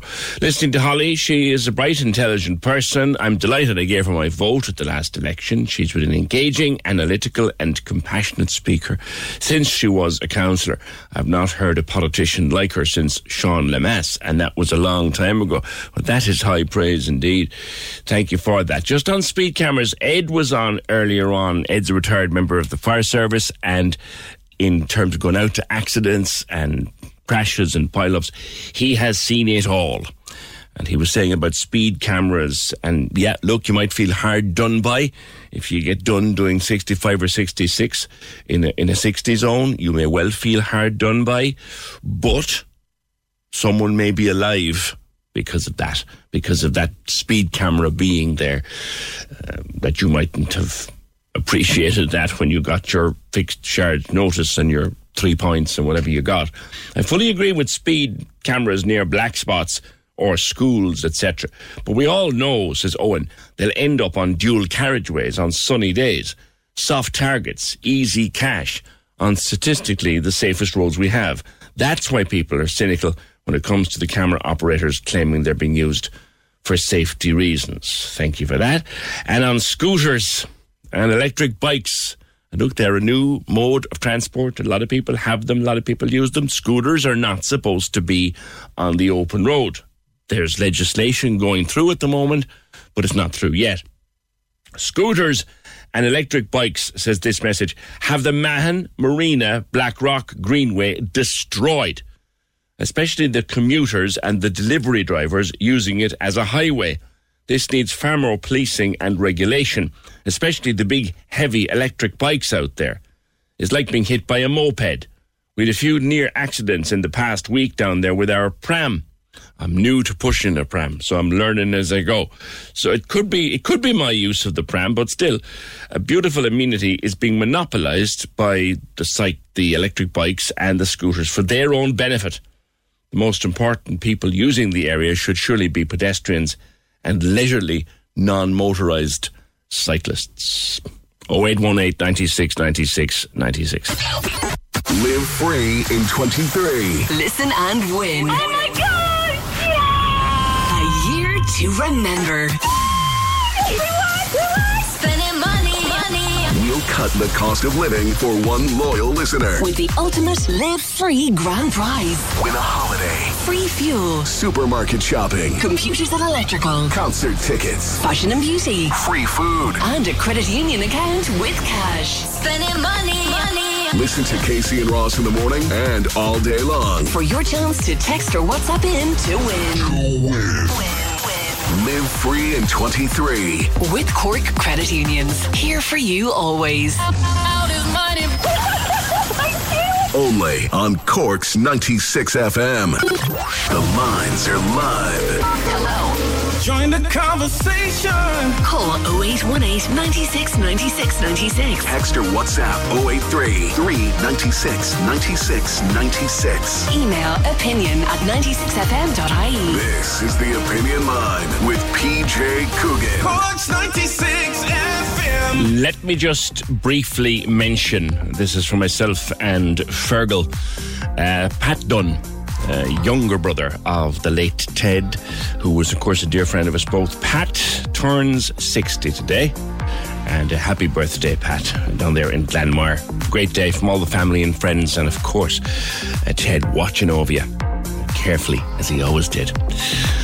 Happy birthday, Pat. 0818 96 96 96, the number. Now, I want to spend some time chatting to this gentleman and I want to get his Cork credentials from him because I do believe he has some. I do believe there are some granny rule or something rule that qualifies him to be one of us. He will be made an honorary Corkman on Friday, regardless of that. I speak of this scamp. I, I'm here about the washing. I'm here about the washing. The washing. I tell you, I, I, I'm in a bit of a rush. Do you know? Hello, that's a nice uh, little Ronnie? fella. Ronnie, I, I'm in a bit of a rush, so if I could leave them now, I'll be back around six o'clock uh, to correct them. Will that be- That's a grand little girl. I'll be back around the six o'clock now, because I tell you, I am in a bit of a rush, you know, and I can't be hanging around here talking all day. So if you'll take them now, you needn't iron them now, and I'll be back in a few minutes. Wash them. Must be joke. I'll be back in a few. Well, I, I tell you now, I, I tell you, I'm in a bit of a rush. I'd love to stay around talking to you, but I tell you, I have to go off now and do a bit of work. But I'll be back around six. If you can have them for me, then. Now, no ironing on them. Could I leave a few bits with you? I've only got a few. I, if I leave them with you, would that be all right? Here, will you take them? Just took the wrong purse. No, it's about the washing. if I could leave them with you, just I'll be back about six. Will I leave them here? Yeah, wait, I need them there. Well, no, thanks very much. I'll be back about six o'clock for the for the rest of the washing. Would you look over there? There's the camera. I'm Mike Murphy from RTE. Mike, good morning. Good morning, PJ. They're as funny. That, that they, day, uh, go on, yeah. Go ahead. They're as funny as they ever were, you know. Yeah, I mean, I know they showed them. Uh, uh, it seems to be becoming a bit of a Christmas staple and boring the hell out of the Irish people every Christmas, re-showing them on, on television and all that. But you know, the funny thing, I hadn't seen them for such a long time, and I actually watched them this year. They were I, I can't remember what night they were on, but it was over the Christmas period, and actually, I did myself think some of them were quite funny. I must say now. But that one that you just played there, the washing, I, I, I recall doing that. And you know, we were working under uh, under a hell of a lot of restrictions at the time doing those kinds of cameras because we only had an old bread van, O'Brien's bread van. We cut a hole in the O and stuck the camera lens sticking out of it, and then I and I was so. In other words, I could not go past the hall door because the, the camera was out in the in the van. But um, that I do recall that the thing about the washing, and one of the days we were out and we were in desperation. I don't know where it was in the country, but we were in desperation because nothing had worked, and we only had the van and the crew for the day. And uh, we it was it was an evening. It was towards the evening, and I think at that stage I said, "God, look at." Give them some of your jackets and shirts there, for God's sake. So the crew, come on, we'll try something else. And we just, I said, come on, we'll try something else, but, but pretend I'm leaving some washing. Let's see if we get away with it. And we did it, and we did it in one go. Just the one unfortunate, lovely woman and her children and the dog at the door. And it worked, and it was nice and short and snappy, and it gets played a lot. But yeah, yeah, they hold up quite well. They I do. do. think. Yeah. Where did they? Who started them? Was they your idea or somebody else's? I think on the very first series I ever did, which was The Likes of Mike, and that was in the early 70s, Tom McGrath had chosen me out of nowhere to present my own television series. And it received what is euphemistically called mixed critical acclaim. I was simply hammered by, by the critics. Untalented, can't sing, can't dance, can't act, can't anything. Uh, but one of the things was me as a bit of an idiot, kind of playing little jokes on the neighbours, kind of thing, and that's how it started. I think the very first of the ones with a bit of bite um, was the one we did in Dundalk with uh, Paddy Martin, the butcher, and I had a white marker, and I was, was I was sent by, by this mysterious uh, Mr. O'Neill at headquarters, who told me to go out and offer bargain steaks, S T A K E S, at a shilling a pound. And I was writing it on the window, and poor Paddy came running out. And eventually he told me to F off. And he became a bit of a celebrity, and it was very popular around the country. And that kind of started the real ones, you know. You, you, you caught Gaybo, and that's the one that most people thought because Yeah. everyone thought you couldn't catch Gaybo, but you did. Yeah, absolutely. And you know, it, I you're right. It is the one. Uh, still, people I meet in the street, and it's ah, I enjoyed the one at Trinity College with Gay, and yeah, I think he thought he could never be caught. But of course, as as I think everybody knows by now, the shock. I I always think, look at the end, and I look like the right fool standing there when when he did tell me to f off. Um, I had never heard Gay curse uh, uh, ever. Do you know what I mean? Gay didn't curse. Do you know what I mean? He never cursed. And for him to actually say to me on, on television was unbelievable. But uh, and I stood like a fool there. But and right enough, it was a great catch. There's no doubt about it. And he took it really well. You know, though mind you, he and I were very close friends. You know, um, in later years, we we we were very close.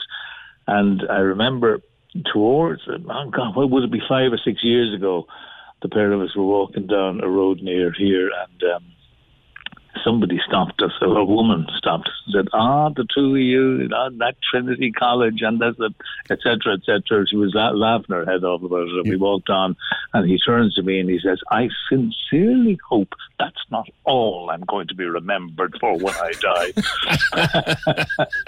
I know. I, Mike, it started out on radio, didn't it, with you? And then television. Did, did television come first or second? No, uh, television. T- television first. No, uh, no. Uh, I think it was television first. I'm trying to remember back, but yeah, no, TV. No, it was TV. Started out on TV. Right. So were you literally plucked from obscurity, or had you always wanted to be a broadcaster? Ah, no, I was um, uh, well, I was um, doing sports uh, reporting uh, on TV, and I was an announcer on radio. And uh, then when I was doing the sports, yeah, sports uh, on TV, and then Tom McGrath was the guru of kind of broadcast, television broadcasting. He picked Gaze to the Late Late Show. He, he was the man in, Right. in television and all this kind of stuff, and he created the Late Late Show. And uh, he asked me to meet him um, one day, and I had never met Tom McGrath before. He, and he said, "Come up to the St Francis Xavier Hall." Now I was very young at the time, you know, and uh, and I went up to meet the great Tom McGrath, and uh, he he was up in the St Francis Xavier Hall rehears- rehearsing some show. And I sat in the theatre at the back of the theatre. I was kind of shy and I was nervous. I didn't know what the hell does he want to see me about. And he walked down the thing. He's a pipe and he's smoking a pipe. He said, "How you head? Hello, hi, Tom. Nice to meet you," or something like that. And he said, "Would you like to compare the national song contest?" So I said, "Yeah, that'd be great. Thanks very much." And um, he said, "Okay, I'll see you on Wednesday week or something like that." And I always remember going out of the things and thinking, "God, that's a hell of a big break," because at that time, now we're talking about 1970, 71, that kind of time. Yeah. And at that time, the National Song Contest was a big deal. It was now it really was. So uh, I did the National Song Contest, and um, after that, he then said to me, "Do you want to do your own TV series?" And I did, but like I say, I wasn't a runaway success. Well, I think I like think the that. dancing the dancing didn't help. The insistence on dancing didn't didn't Are you? help. I hope you're not disparaging my, my footwork? Well, people still do the Mike Murphy shuffle, you know, and they're out.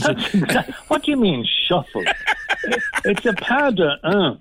A pad, okay. It's a pas de un. Pad, uh, come here. Yeah. Honorary Corkman, do you have Cork connections? Did I read somewhere that you do? Excuse me, I heard you being a little lightweight about that when you were doing your introduction there. Um, I, I actually, my grandmother was an O'Connell from Midleton. Really? For a start, that's for a start. Secondly, I was buried in Cork. Now, it's funny that we should get a question in as you make that point, Mike. John Hurley Yes. remembers the Mountain Dew Festival. That now you're abs. That's exactly so. So for you to be questioning my my entitlement to this great award is a bit shabby, to be frank, because I'm I am actually I was buried in Macroom. So I that was again in the seventies, and How it was the that Mountain Dew. How did that come about? Look, I don't know. How did it happen? I don't know. I think they were saying this was a bit of an idiot on television. He'll do anything, and we'll do something that's a real novelty, and we'll get him to see would he be buried alive. Oh no, I'll tell you how it happened. The, the Tim Hayes was uh, um, a Corkman who became famous for be, for staying underground in a coffin for the longest time that a human being ever did who was actually alive. Now, I do not know how long he was down. Let's say 120 days. I'm not absolutely sure. But anyway, the, Cor- the Mountain Dew Festival decided we're going to see can we get any other half-wit who would be prepared to go down in a coffin. And so they settled on me. Frank Hall at the time was the compere. And uh, I got into a coffin in Macroom, and they dug a huge pit. I mean, a, a literally a kind of a six feet under job. And I got into the coffin anyway. And oh yeah, I must tell you, but before I went down, we, we were we were in the, the the area where the where I was going to go down, and we were on the platform. And Frank Hall said, "Now, Mike, I'd like you to meet Tim Hayes, the man who has uh, the world record for, etc., etc." And Tim and I shook hands and all this kind of stuff. And then um, Frank said to Tim, uh, Tim, have you any advice now that you can give to Mike before he goes underground? And Tim said, Mike, don't let your legs get itchy because you won't be able to scratch them. I said, oh, God, he's right. oh, jeez, he's dead right. I wouldn't, you know. So anyway, I got into the coffin. Uh, they lowered me down, and they put me down the full six feet or whatever it was. But I was right down with the, there was a pipe kind of coming down to me. And and then they, they covered it up, you know. They covered me up, and they literally covered it up to ground level. So I was I was literally six feet under, you know, with the, and I could, I have to be perfectly honest with you now. Um, I can still remember the sound of the clay coming down on top of me.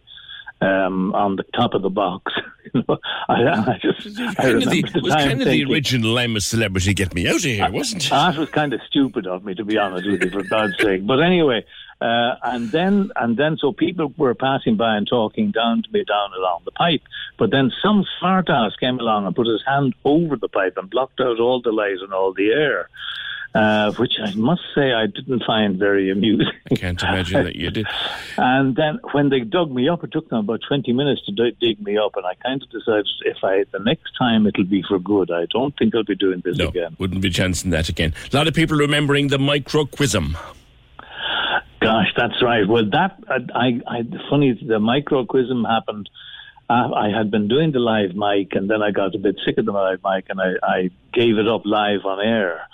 And RTE didn't know what the hell to do with me after that. You know, they were a bit put out about the fact that I had walked away from a very successful program, and uh, they kind of didn't know what to do with me. And so they ca they invented a quiz show around me, and that was the Mur- Murphy's Micro Quiz, which I really enjoyed. By the way, it, was a good it show. was a series. Oh yeah, I really enjoyed. I mean, it, look, it wasn't meaningful, but a lot of people thought it was good, and a lot of, uh, I mean, the, the prize. I mean, if I say the prize would have been a Morris Minor, I may be exaggerating, but that was the grand prize at the end of the year.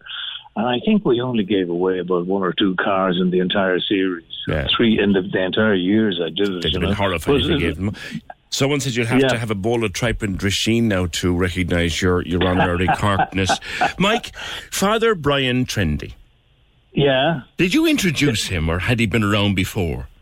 No, Dermot. Um, yeah, the great Dermot. When when we were when we were uh, putting together, Muiris Mac Conghail was the uh, controller of programs uh, in RTE at the time, and the late late was on a Saturday night, and he got he said he got John Kilmer. So John and I, John was producer, and John and I were friends. And he called the two of us into his office one day and he said, Look, he said, we need a really big Friday night show. And he said, I want you two to go away and come up with a live Friday night show.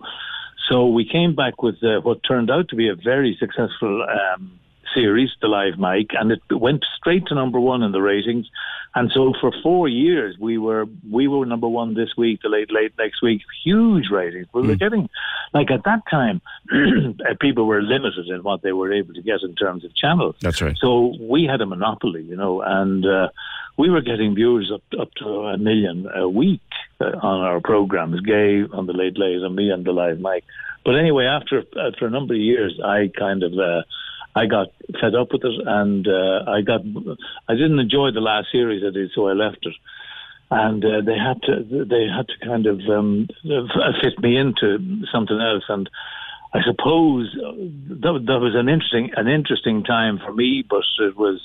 ah, Look, sorry. Anyway, I'm losing the thread of what I'm talking about. No, no, no. It, it- we do remember it, and we remember Father Brian Trendy, and of course the launch. that was but- kind of the launch Dermot. of Dermot No, Morgan, okay, really. Let me tell you about it. What we what we did was we decided we'd go and get get people that, that we knew and people who'd be good. And at the time, I had been doing morning call. I was on the radio uh, every morning. And Dermot used to. He was a teacher in um, in the St. Michael's College here, and he used to send me in very funny letters, and I'd read them out over the air. And then, so, and, and uh, I really, his name stuck with me. And then when we were getting people for the, the show, we, we got Twink first because we knew how talented Twink was in terms of doing impersonations and so on. We got Twink. And then we said, okay, let's go and see your man Dermot. We heard that he was doing a kind of a cabaret turn in UCD, which is where he, he was doing a bit of studying there. So we went over and we saw him. And at the time, he was he wasn't doing Father Trendy, but he was doing um, it was a, a send up of Big Tom, and he was send he, he called us a Big Gom and, and the mainliners or something. But anyway, he was very funny, and we spoke to him afterwards, and he said, "Look, I had this other character, um, Father Brian Trendy." And uh, so he he did a bit of Father Brian Trendy, and we said, "Yeah, great, he'd be great." And that's that's how we got Dermot on TV, and um, he it turned he turned out to be hugely successful. As Father Trendy, and then he did the Ga Man, the, and he'd smash up the studio, things like that. And we, we, So, we, we, lost him way too young. What, what, a, ge- what a genius he Yeah, was. We lost at- him way I, too young. I, you know something, I do think of it, and I just think God, with the the show is still a hugely amusing show, Father Ted. Oh, But when you think know, about it, Mike, really is. That- I, I, I never knew that, that Dermot Morgan was discovered when he was writing to Yeah, you on mic. Morning Call. yeah, that's how he was discovered. Wow. Yeah, that's right. Wow. Well, Yeah, because I'm mean, old. I'm old enough to remember, and I don't like telling people what age I am, and I'm not going to. But I remember Yowza, Yowza, Yowza. Yeah, that's right. We used to play records, uh, the kind of the country music records, a lot of them, and the mother records. I hated them, but uh, you know these kind of uh, uh, my silver-haired granny of mine and that. I used to like them, and so we'd play them, and we'd, we'd play a soundtrack, yowza, yowza, yowza, after it, and it turned out to be quite funny. And in fact, I remember coming up with, and it wasn't that popular. I came up with my own uh, version of what, what it needs, the song title that would be all of the requirements of a number one hit in Ireland. It has to have patriotism, it has to have martyrdom, it has to have religion, and it has to have mother.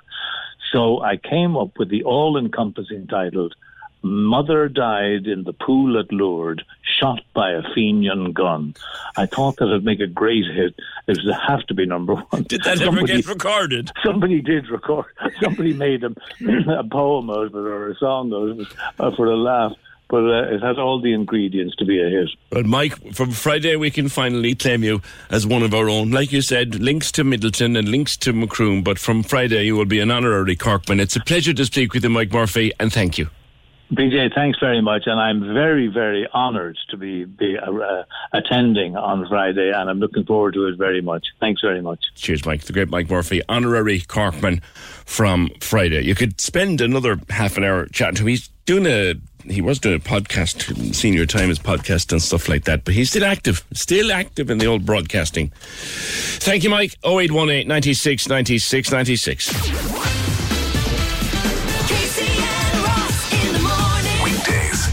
9 a.m. On Cork's 96 FM. Lewis Capaldi is ringing back fans in his own self-marketing. Somebody who bought his latest single, which went to number one straight away. He's ringing them randomly. Yeah, some of them not going so great. No. Right, calling people who downloaded my new single to thank them. This is Lily. Hello, is this Lily? Yeah. Lily, who's your favourite singer? Oh, she hung up. That was uh, obviously it must be Ed Sheeran. Casey and Ross in the morning. You can now order your 231 electric Skoda Enyaq from Noel DC Cars. Skoda Sales Dealer of the Year. Exclusively Skoda in the city. Cork's 96 FM. Join the conversation. Email opinion at 96fm.ie. This is the Opinion Line with PJ Coogan. Cork's 96 FM. Yeah, uh, Elaine wants to know how is it that Mike's voice sounds the very same as when he started out in his career? I think that was his big selling point. He had a lovely voice, always had a fine voice, and when he was young, he had a mature voice for his age, and now that he's a slightly older man, he has a very young voice for his age, which is fantastic. It's the gift of any broadcaster that your voice will hold. Thank you, Elaine. Yeah, where are we going? Oh, yes, Don. Was it your family, Don, were on the Micro Quiz-M? Morning. Morning, TJ. No, it was it was my father's brother, my late father's brother Liam, and his wife Anne, and their family. Right. But uh, it was absolutely brilliant. No, the point there that Elaine made is is brilliant because his voice has never changed, and you know that's the professionalism in it. But it was the Murphys microcosm, and they entered anyway. Patrick, God be good to him. he- was the right note on. My father used to say, you know, that Shagger knows everything. So they got up to Dublin anyway. And They were on. It was on the TV. And it was a good quiz at the time, you know. Uh, you know, the questions were good and everything else. Very enjoyable, yeah. So they, they absolutely cleaned them out, Liam and the family. Mike was saying there that they only wanted two cars, but one, but they won. The car was a Ford Escort at the time. Right. But it was like the generation game. The, the, the prize were, you know, cuddly toy, wine decanter, you know, all this kind of stuff. Yes. But they were living in Togher. Liam and my father were born on Mulgrave Road, next to the Bob and Joan steps. So Liam got a job in the ASP and he was very grand with himself. He had a great job at the time, so they moved out to Togher. So he was sort of the star of the family and this said they know everything out there, you know. But uh, they came back from Dublin anyway and the fireworks. There was fireworks. The whole place was out in total around. It was brilliant, uh, PJ.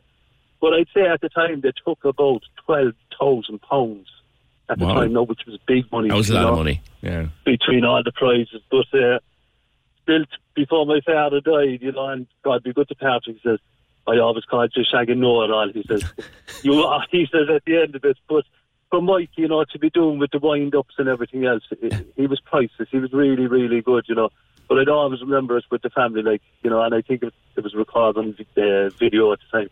But uh, they, they absolutely cleaned them out. And Patrick was answering the question even before Mike finished the, the question, you know.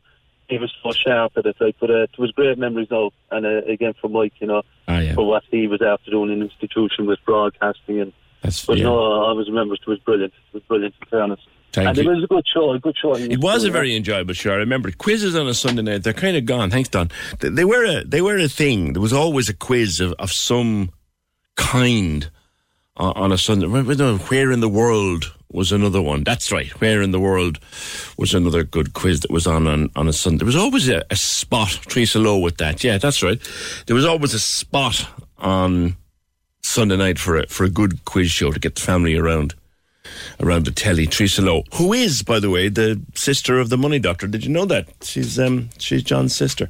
0818 96 96 96. Talking last week about collections and the strange things that people collect and will go to great lengths to collect a piece that they fancy. Joe, you used to work in a shop, a model shop, I think. Did you? Good morning. People used to collect things. In- correct. Good morning, PJ. How are you? you people would come in looking to add to their collections. And yeah, I mean, um, collecting is about nostalgia to some degree. Um, And, you know, you have people who collect all sorts of stuff. I'm a bit of a lunatic myself in that respect. But, um, yeah, I, I mean, the point I was making when, when I was talking to Fergus about it was that I used to get people in with very young kids, and the kids would be obsessed with whatever it was, right?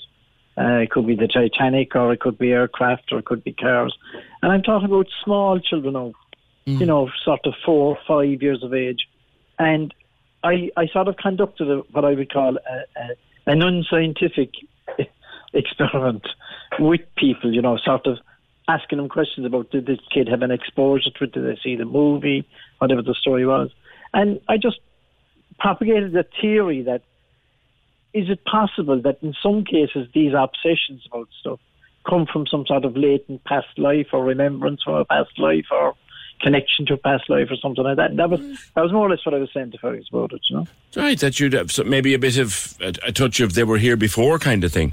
Yeah, something like that. You know, I mean, I often wonder about that because, um, as I said, you, you, you'd have, and unfortunately, this is something we can never prove. Um, but the thing is that, um, you know, you, as I said, you get particularly young kids coming in with an obsessional interest in stuff. Yes, yes. And and you know, what I mean, and would I- mum or dad have had an interest that maybe they passed on to them? Well, this is the point. I would ask questions about that sort of stuff. You know, were they exposed in some way to this? Yes. Do you know what I mean? But and in some cases there would be no connection. I, I remember there was one particular kid, and, and this kid was only about four, like absolutely obsessed with the Titanic, absolutely obsessed, like. And I said, had, they seen the movie? She said, not at all. Said, They're too small to have seen that movie. Um, I I said, is there a conversation in the family or there are books around the place, or whatever? They couldn't find any identifiable connection with why this child was obsessed with the Titanic. Crikey, that's a strange one. That's and Did you maybe ask the young why did why how did you get interested in it? How did you find out about it? Well, I mean, a small. It's very hard to quiz a small child, really. You know? Yeah, I know, yeah. Uh, and, and it is, it is, it is even harder to do it in a sort of a forensic way. You know true, what I mean? tis true, I suppose, Um, yeah, silly question, because, I mean, Come here, what, what do you collect yourself? You mentioned you're a bit of a collector. What do you collect yourself? Oh, sure. I started with trains when I was about twelve or thirteen. I've always been obsessed with trains since I was a, since I was a small kid, and uh, and and it, it graduated to other. Now, of course, I never drank or smoked, you see, which does help. But um, it graduated to other things like like model cars and trucks and you name it, and I've collected it at some point. You know, that kind of way. And have you the train sets set up or Oh, shit, look, there's a story there that I could spend a year telling you about. I, that's another thing I used to always say about, about guys. guys would come in. And again, you see, this is there was an element, an element of nostalgia attached to that. Do you remember the ad from Barry's Tea about the train set?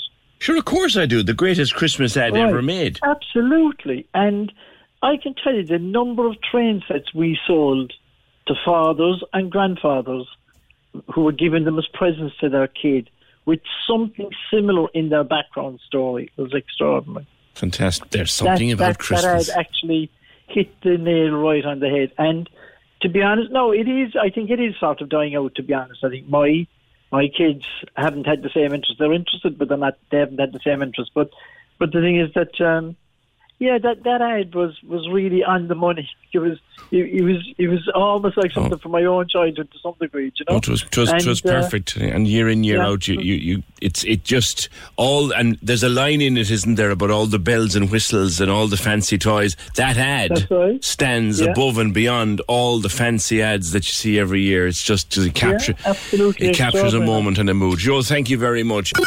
Join the conversation. Text or WhatsApp 083 396 96 96. This is the Opinion Line with PJ Coogan. Corks 96 FM. Right. Phone out in front of you, either in your hand or on the table. Don't have it in the handbag, don't have it in the drawer, don't have it in the pocket of the jeans or the coat. Phone in front of you, on the table, now. Live free in 23. Oh my God! With Cork Credit Unions. Here for you always. Spending money, money. Corks 96 FM.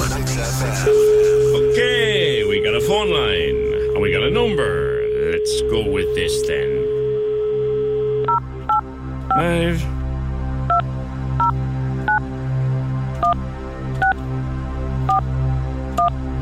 Right. Now, do not say hello. That's your phone. Come on. I want to live for free with Cork 96 FM. Yay! Pauline!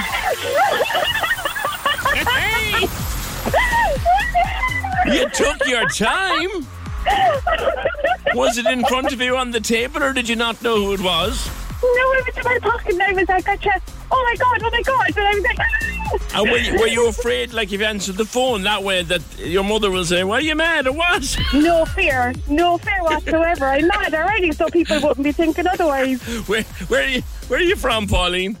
Cobh. Cobh, all right. And and you're Pauline Megan from from Cobh.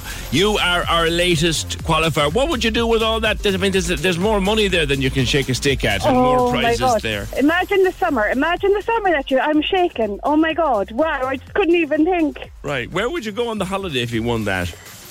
Um, I think somewhere like with a water park or something. I think the kids would just look like something like that. There you go. Or maybe I'd leave the kids at home and just go off on my own with Now the hobby. I don't know. No, no, no, now you're talking. Yeah, that sounds better, I I know think. all the gigs at the marquee, every single Gigs, one I of them. think, you know what? If I was to win, I think I'd have a list as long as my arm of friends who want to be my friend. There you go. There you go. Well, you are our very latest qualifier. The draw is next Monday morning, the 30th, with Casey and Ross. All right, so you're in the draw for that. All Thank right. you so much. Pauline, well done. Well done. Thanks a million. Cheers. That's Pauline Megan, our latest qualifier with Live Free in 23 on Cork's 96 FM. She's back there, there lads, if, if you need her. Uh, Cork Credit Union's looking after her always. It's it's just here for you always. It's just brilliant. It's it's the biggest competition. People sent me the weekend. This is the biggest competition you guys have ever run. Uh, certainly one of them. 0818 96 96 96. Now, to dogs and adopting dogs. Taryn, morning. Morning, PJ. How are you? Good. We've had a lot of talk in the last week about, you know, rescue dogs and adopting dogs and adopt, don't shop. What's your own experience? So, um, previously I was in South Africa and all my dogs were adopted. But since living this side, um, because I've got children, I can't adopt. And I would much prefer to adopt. And I mean, my dogs, I think, live quite a spoiled life. And um, I think there's many other families like me out there who would qualify other than the fact that they have small children. What are the rules? Because I've never, I've never tried to adopt. What are the rules? So most of the time, they won't let you have if you have children under 16 and then there's some exceptions where if they're um, over 10 they can you can adopt but i've got a four and a five year old so i would be very lucky if i found somewhere that would allow me to adopt a dog And and have you ever queried as to why that is? Um, so from what I can remember, it was just in case something happened, if a child were to handle a dog and a dog snapped back. But the child and the dog should not be left unsupervised. Yeah, And that that that happens. It shouldn't happen, but it does. And you should be teaching your child from straight away how to handle the dogs. Yeah. And I know it's difficult because I have children and my one child has autism. So I 100% get it's difficult. So I, I know there's a lot of parents on the other side of the radio that'll be shaking their head and saying, easier said than done. But uh, I do have a four and a five year old, one of which is on the spectrum, and he can get angry at the dogs for nothing. And we always have to go, Mitchell, calm down, Mitchell, calm down, Mitchell, calm down. And um, so I understand from both sides. But, you know, other than my children, I, I would generally qualify to adopt a dog, and, you know, we can't. Yes, yes, yes. What did you say you say to your young fella? Sorry? What What did you say that you say to him? we just calm down, calm down, and he, he normally just calms down, and but it works different with every child, you know. Yes, it does. Of course, it does. Of course, and like buying a puppy and bringing in an eight or nine week old, ten well, ten week old puppy into the house and raising it as your own. It's a different process to adopting, but you'd prefer to do the adopting, would you, Taryn? Yes, I would. I've adopted adult dogs and I've adopted puppy dogs, and I mean it's different with every dog that you adopt as well. Um, one of the Great Danes that my mom brought home once was used as a puppy breeding machine, and she was quite a bit to work with with other dogs, and eventually she was just such a lovable thing. Yeah. Um, so you know, it, it, you can make it work. You just got to work at it, and it's just really sad that so many of us just won't qualify to adopt purely because we have children. Yeah, yeah. It is. It is. It, I've I've never realised it was that strict, though. Pardon? I, I never realised it was that strict. I know that if you live, for example, Yes. if you live on the third or fourth floor, they're not going to give you a golden retriever, and you could understand Yes. why. Yes, And, but I- and but to be ruled out completely, basically, because you have small children. I mean, at the moment, we're living on a farm and we've got a little area sectioned off so that the kids and the dogs can't get out. Yes. And um, three of our dogs have come over from South Africa and they were rescues and um, it cost a fortune, but I wouldn't have it any other way. Yes. Yes. Yeah. Did did did were you on to me before about um, having a you had a, a, a bull terrier in, in, in South Africa? A was pit that- bull, yes, Yeah. yes. I've spoken to you a few times. That's right. That's right. And did you manage to get that dog over? No, no. We've just left her with some very good friends of ours, and she's being loved and spoiled rotten. And I get photos, and um, I, I just say to them, if anything ever happens and you, you can't afford to, or anything changes, I'll send money. I'll do whatever I have to because she's my heart. And but she was also rescued as a puppy, and yeah, I've had her. I had her from a puppy as well, and brilliant, brilliant dogs. What what what was your route to Ireland? How come you came to, to, to live here? Um, so my dad was born in the UK. Right. And so we inherited the, uh, a British passport off of him. Um, and it's been quite a road to get here, but we were basically at the point of any way out of South Africa was good. Really? yes, it's it's very it's become very dangerous over there. Has it? Yeah, and it's funny. I met an old friend recently, Taryn, from college. Um, I hadn't seen him uh, in many, many years, but we were catching up, and he said he spent 12 years over there. And he said he loved it and hated it in equal measure. Yes, that's basically it. Do you find Um, life is very different here? very different. It's very safe. Um, I have the opportunity, and I would never be able to give my children the life in South Africa that I'm giving them now. The only thing I, I wish I could do is that they could run around in their costumes all year round, which they can't here. But that's basically it. The we- you missed the weather. Yes, and and the wildlife and the wildlife. I love the wildlife, but. Th- that's it, really. You know, that's the biggest things that I miss. And are you from a city or from a, A rural area? I've lived in both. I've lived in both. Um, the one area I lived in, we were near the beach, and every morning I could wake up and I could see the ocean from my window. It was beautiful, and the ocean was warm. The ocean was actually warm. yeah, it's a bit different here now, Taryn. you, Yes. you might be. There are places. There are places here where you can wake up and see the ocean as well, but you're not about to get into that at eight a.m. no, definitely not. What, what do you think of all these Irish people that go swimming in the sea? They mad. winter. They are mad. They're absolutely nuts. I, yeah, there's a there's a guy that I know, um, George Patterson. He's a musician with the Roaring Forties band. Himself and his wife have, have taken to swimming. Uh, himself and Orla, they've taken to swimming in Fountainstown every morning. And one morning he posted a video saying he could feel nothing from the left down, for the neck down, but he was sure it was great. No, no, I won't be doing that. the other thing that I love here is that I've almost always got electricity, and if you do, if you don't have electricity, it's put on really quickly. In South Africa, there's a thing called load shedding. I don't know if you've heard of it. Tell me what it is. I've heard the term, but I don't know what it means. So the government puts your electricity off for about two two to four hours at a time, and it's scheduled. So depending on the stage, you could have this done like four times a day, Right. Oh where you've got no electricity. Oh wow. So you, you'd get a you'd get a notice to say, well, we're turning electricity off between. So you won't get a notice. You oh. have to follow it yourself. It's up to it's it's up to you to check whether it's load shedding or whether there's a power outage that's from another cause. So they just switch it off to shed the load.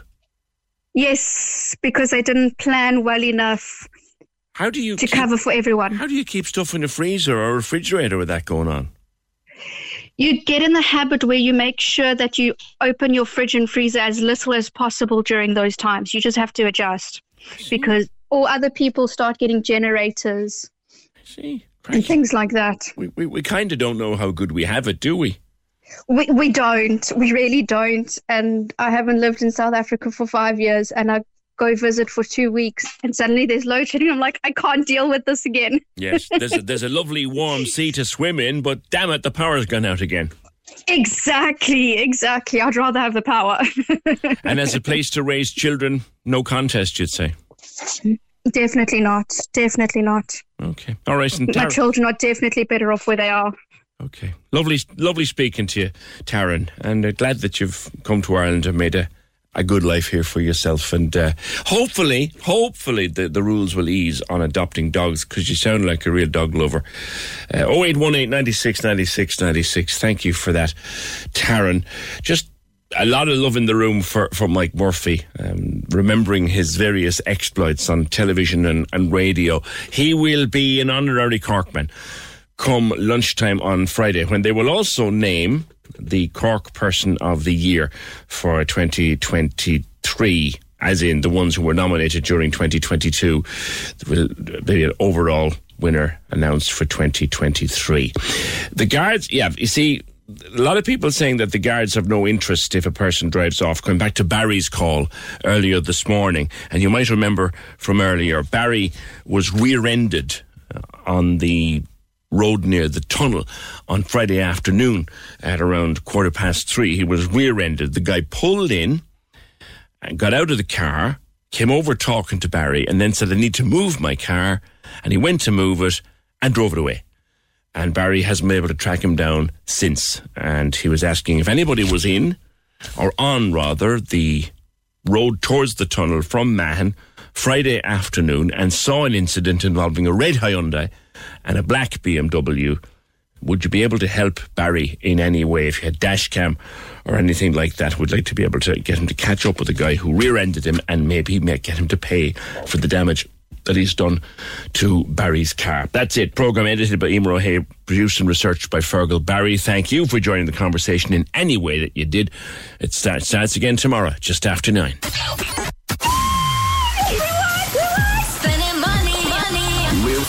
In 23 We'll cut the cost of living for one loyal listener. with the ultimate live free grand prize. On Cork's 96 FM. Win a holiday Free fuel, supermarket shopping, computers and electrical, concert tickets, fashion and beauty, free food, and a credit union account with cash. Spending money, money. Listen to Casey and Ross in the morning and all day long. For your chance to text or WhatsApp in to win. Live free in 23. With Cork Credit Unions. Here for you always. Only on Cork's 96 FM.